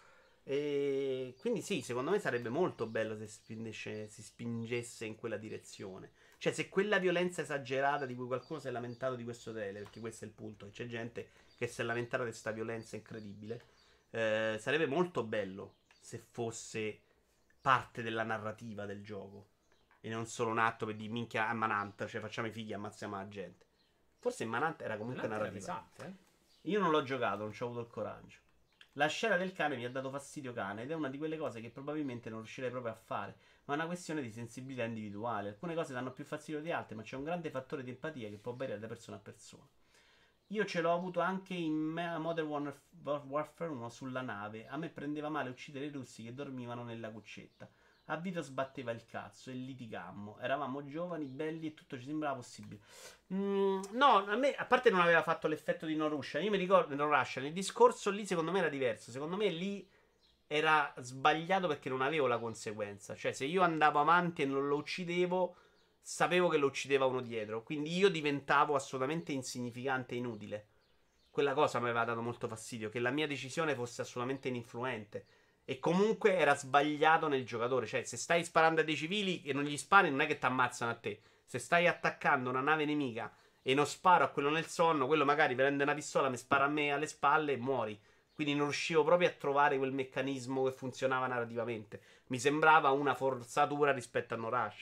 Dove, cioè, tu non- eh, potevi decidere di non sparare e, e non ti sparavano a te. Eh, questo è il discorso. Gli sparavano gli altri, ma tu non rischiavi di essere colpito. In quel caso, invece, quello che dici tu, eh, eh, cioè, era stupido lasciarsi un nemico alle spalle. O mi permetti di legarlo, di non ucciderlo, no? Quello aveva senso. Ma andare avanti e lasciarseli alle spalle mentre spari agli altri, secondo me, era sbagliato. Io in breakpoint li uccido sempre. Cioè, prima li lego e poi gli sparo lo stesso. Sei una persona orribile, cazzo. No, e lì è fatto male. E allora devi eri del cane, però, scusa. L'altro articolo invece è di VRI.it mm, The Last of Us parte 2 Drachman parla dei leak È stato uno schifo Che siamo caduti? No Una recente chiacchierata con i colleghi di Erogamer.net Ovviamente di Drachman Stone gli in- l'incapretta Eh, ma in fondo tutto ciò non ha portato via niente all'esperienza. Qui parliamo ovviamente dei leak di The Last of Us 2. Perché nulla può competere con la possibilità di giocarli, nulla può competere con l'impersonare Ellie e provare sulla propria pelle quei momenti, non solo nelle cutscene, ma nel gameplay, nelle conversazioni, con la musica e tutte le emozioni che ti fanno provare. E la storia è stata costruita in modo da non essere incentrata su colpi di scena e virate improvvise. È un incedere lento che ti fa sentire la tensione di ogni scelta compiuta dai personaggi. Sei d'accordo che Comunque devi L'interattività, esatto, cambia comunque completamente tutto. Secondo me a volte sì, a volte no. Probabilmente Red Dead, se lo vedessi, non mi direbbe un cazzo. Invece da giocare questa cosa delle passeggiate mi piace molto. Breath of the Wild, che ho adorato lo stesso, probabilmente vederlo mi piacerebbe ugualmente. Eh, allora, in Breath of the Wild vedo un sacco di cose che fanno altri perché si sono messi lì a giocare col gameplay. Divertente sapere che puoi farlo, anche se poi quando Cioè- vado a giocare non, non- non fa parte di quel tipo di divertimento che ho nel gioco. Però, Anche i giochi dove la narrativa sono filmati, cutscene, secondo me, mh, cioè, guarda, infatti la gente, ha- perché ha vinto Twitch o questi sistemi? Perché la gente si guarda e è contenta lo stesso. Però se il gioco riesce nel momento in cui non c'è la cutscene a essere storia, a raccontarti qualcosa, a darti delle emozioni forti, secondo me sì, devi giocartelo. Kimi Ronzo è la prima volta. Kimi Ronz è qui per la mia volta, benvenuto. Stone li uccidi col ginocchio sul collo? Quanto è stupido Giorgetti, possiamo dirlo? In Hardline vuole legarli e stordirli, sì, col distintivo che è un'arma letale. La cosa che Che più paura qua è l'omino fa paura qua è l'omino senza ombra in self shadow. Non so che cazzo abbia detto. Ma lo rispettiamo, Teo. Va bene, vedo che siete stanchi, signori. Abbiamo fatto 2 ore e 16. Buono. Ma tu vai via adesso o dopo? Mm, no, fra un poco, no, sì, non, non tanto. Va bene, signori, grazie mille. E allora, in settimana cercate di seguire Discord perché qualche evento potremo difen- decidere di farcelo insieme. Antonio, Teo, magari li contatto. Non so, non so bene più gli appuntamenti perché si è tutto smarmellato. Eh, PlayStation 5 settimana scorsa, onestamente, non l'avrei fatto.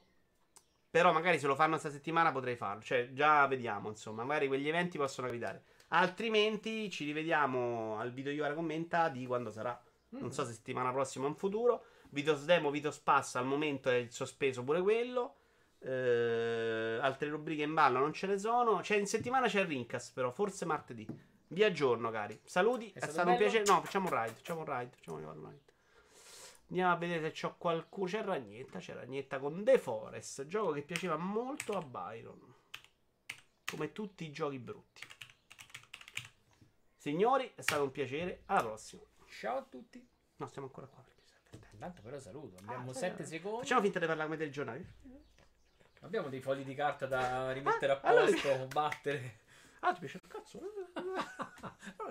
Ciao a tutti.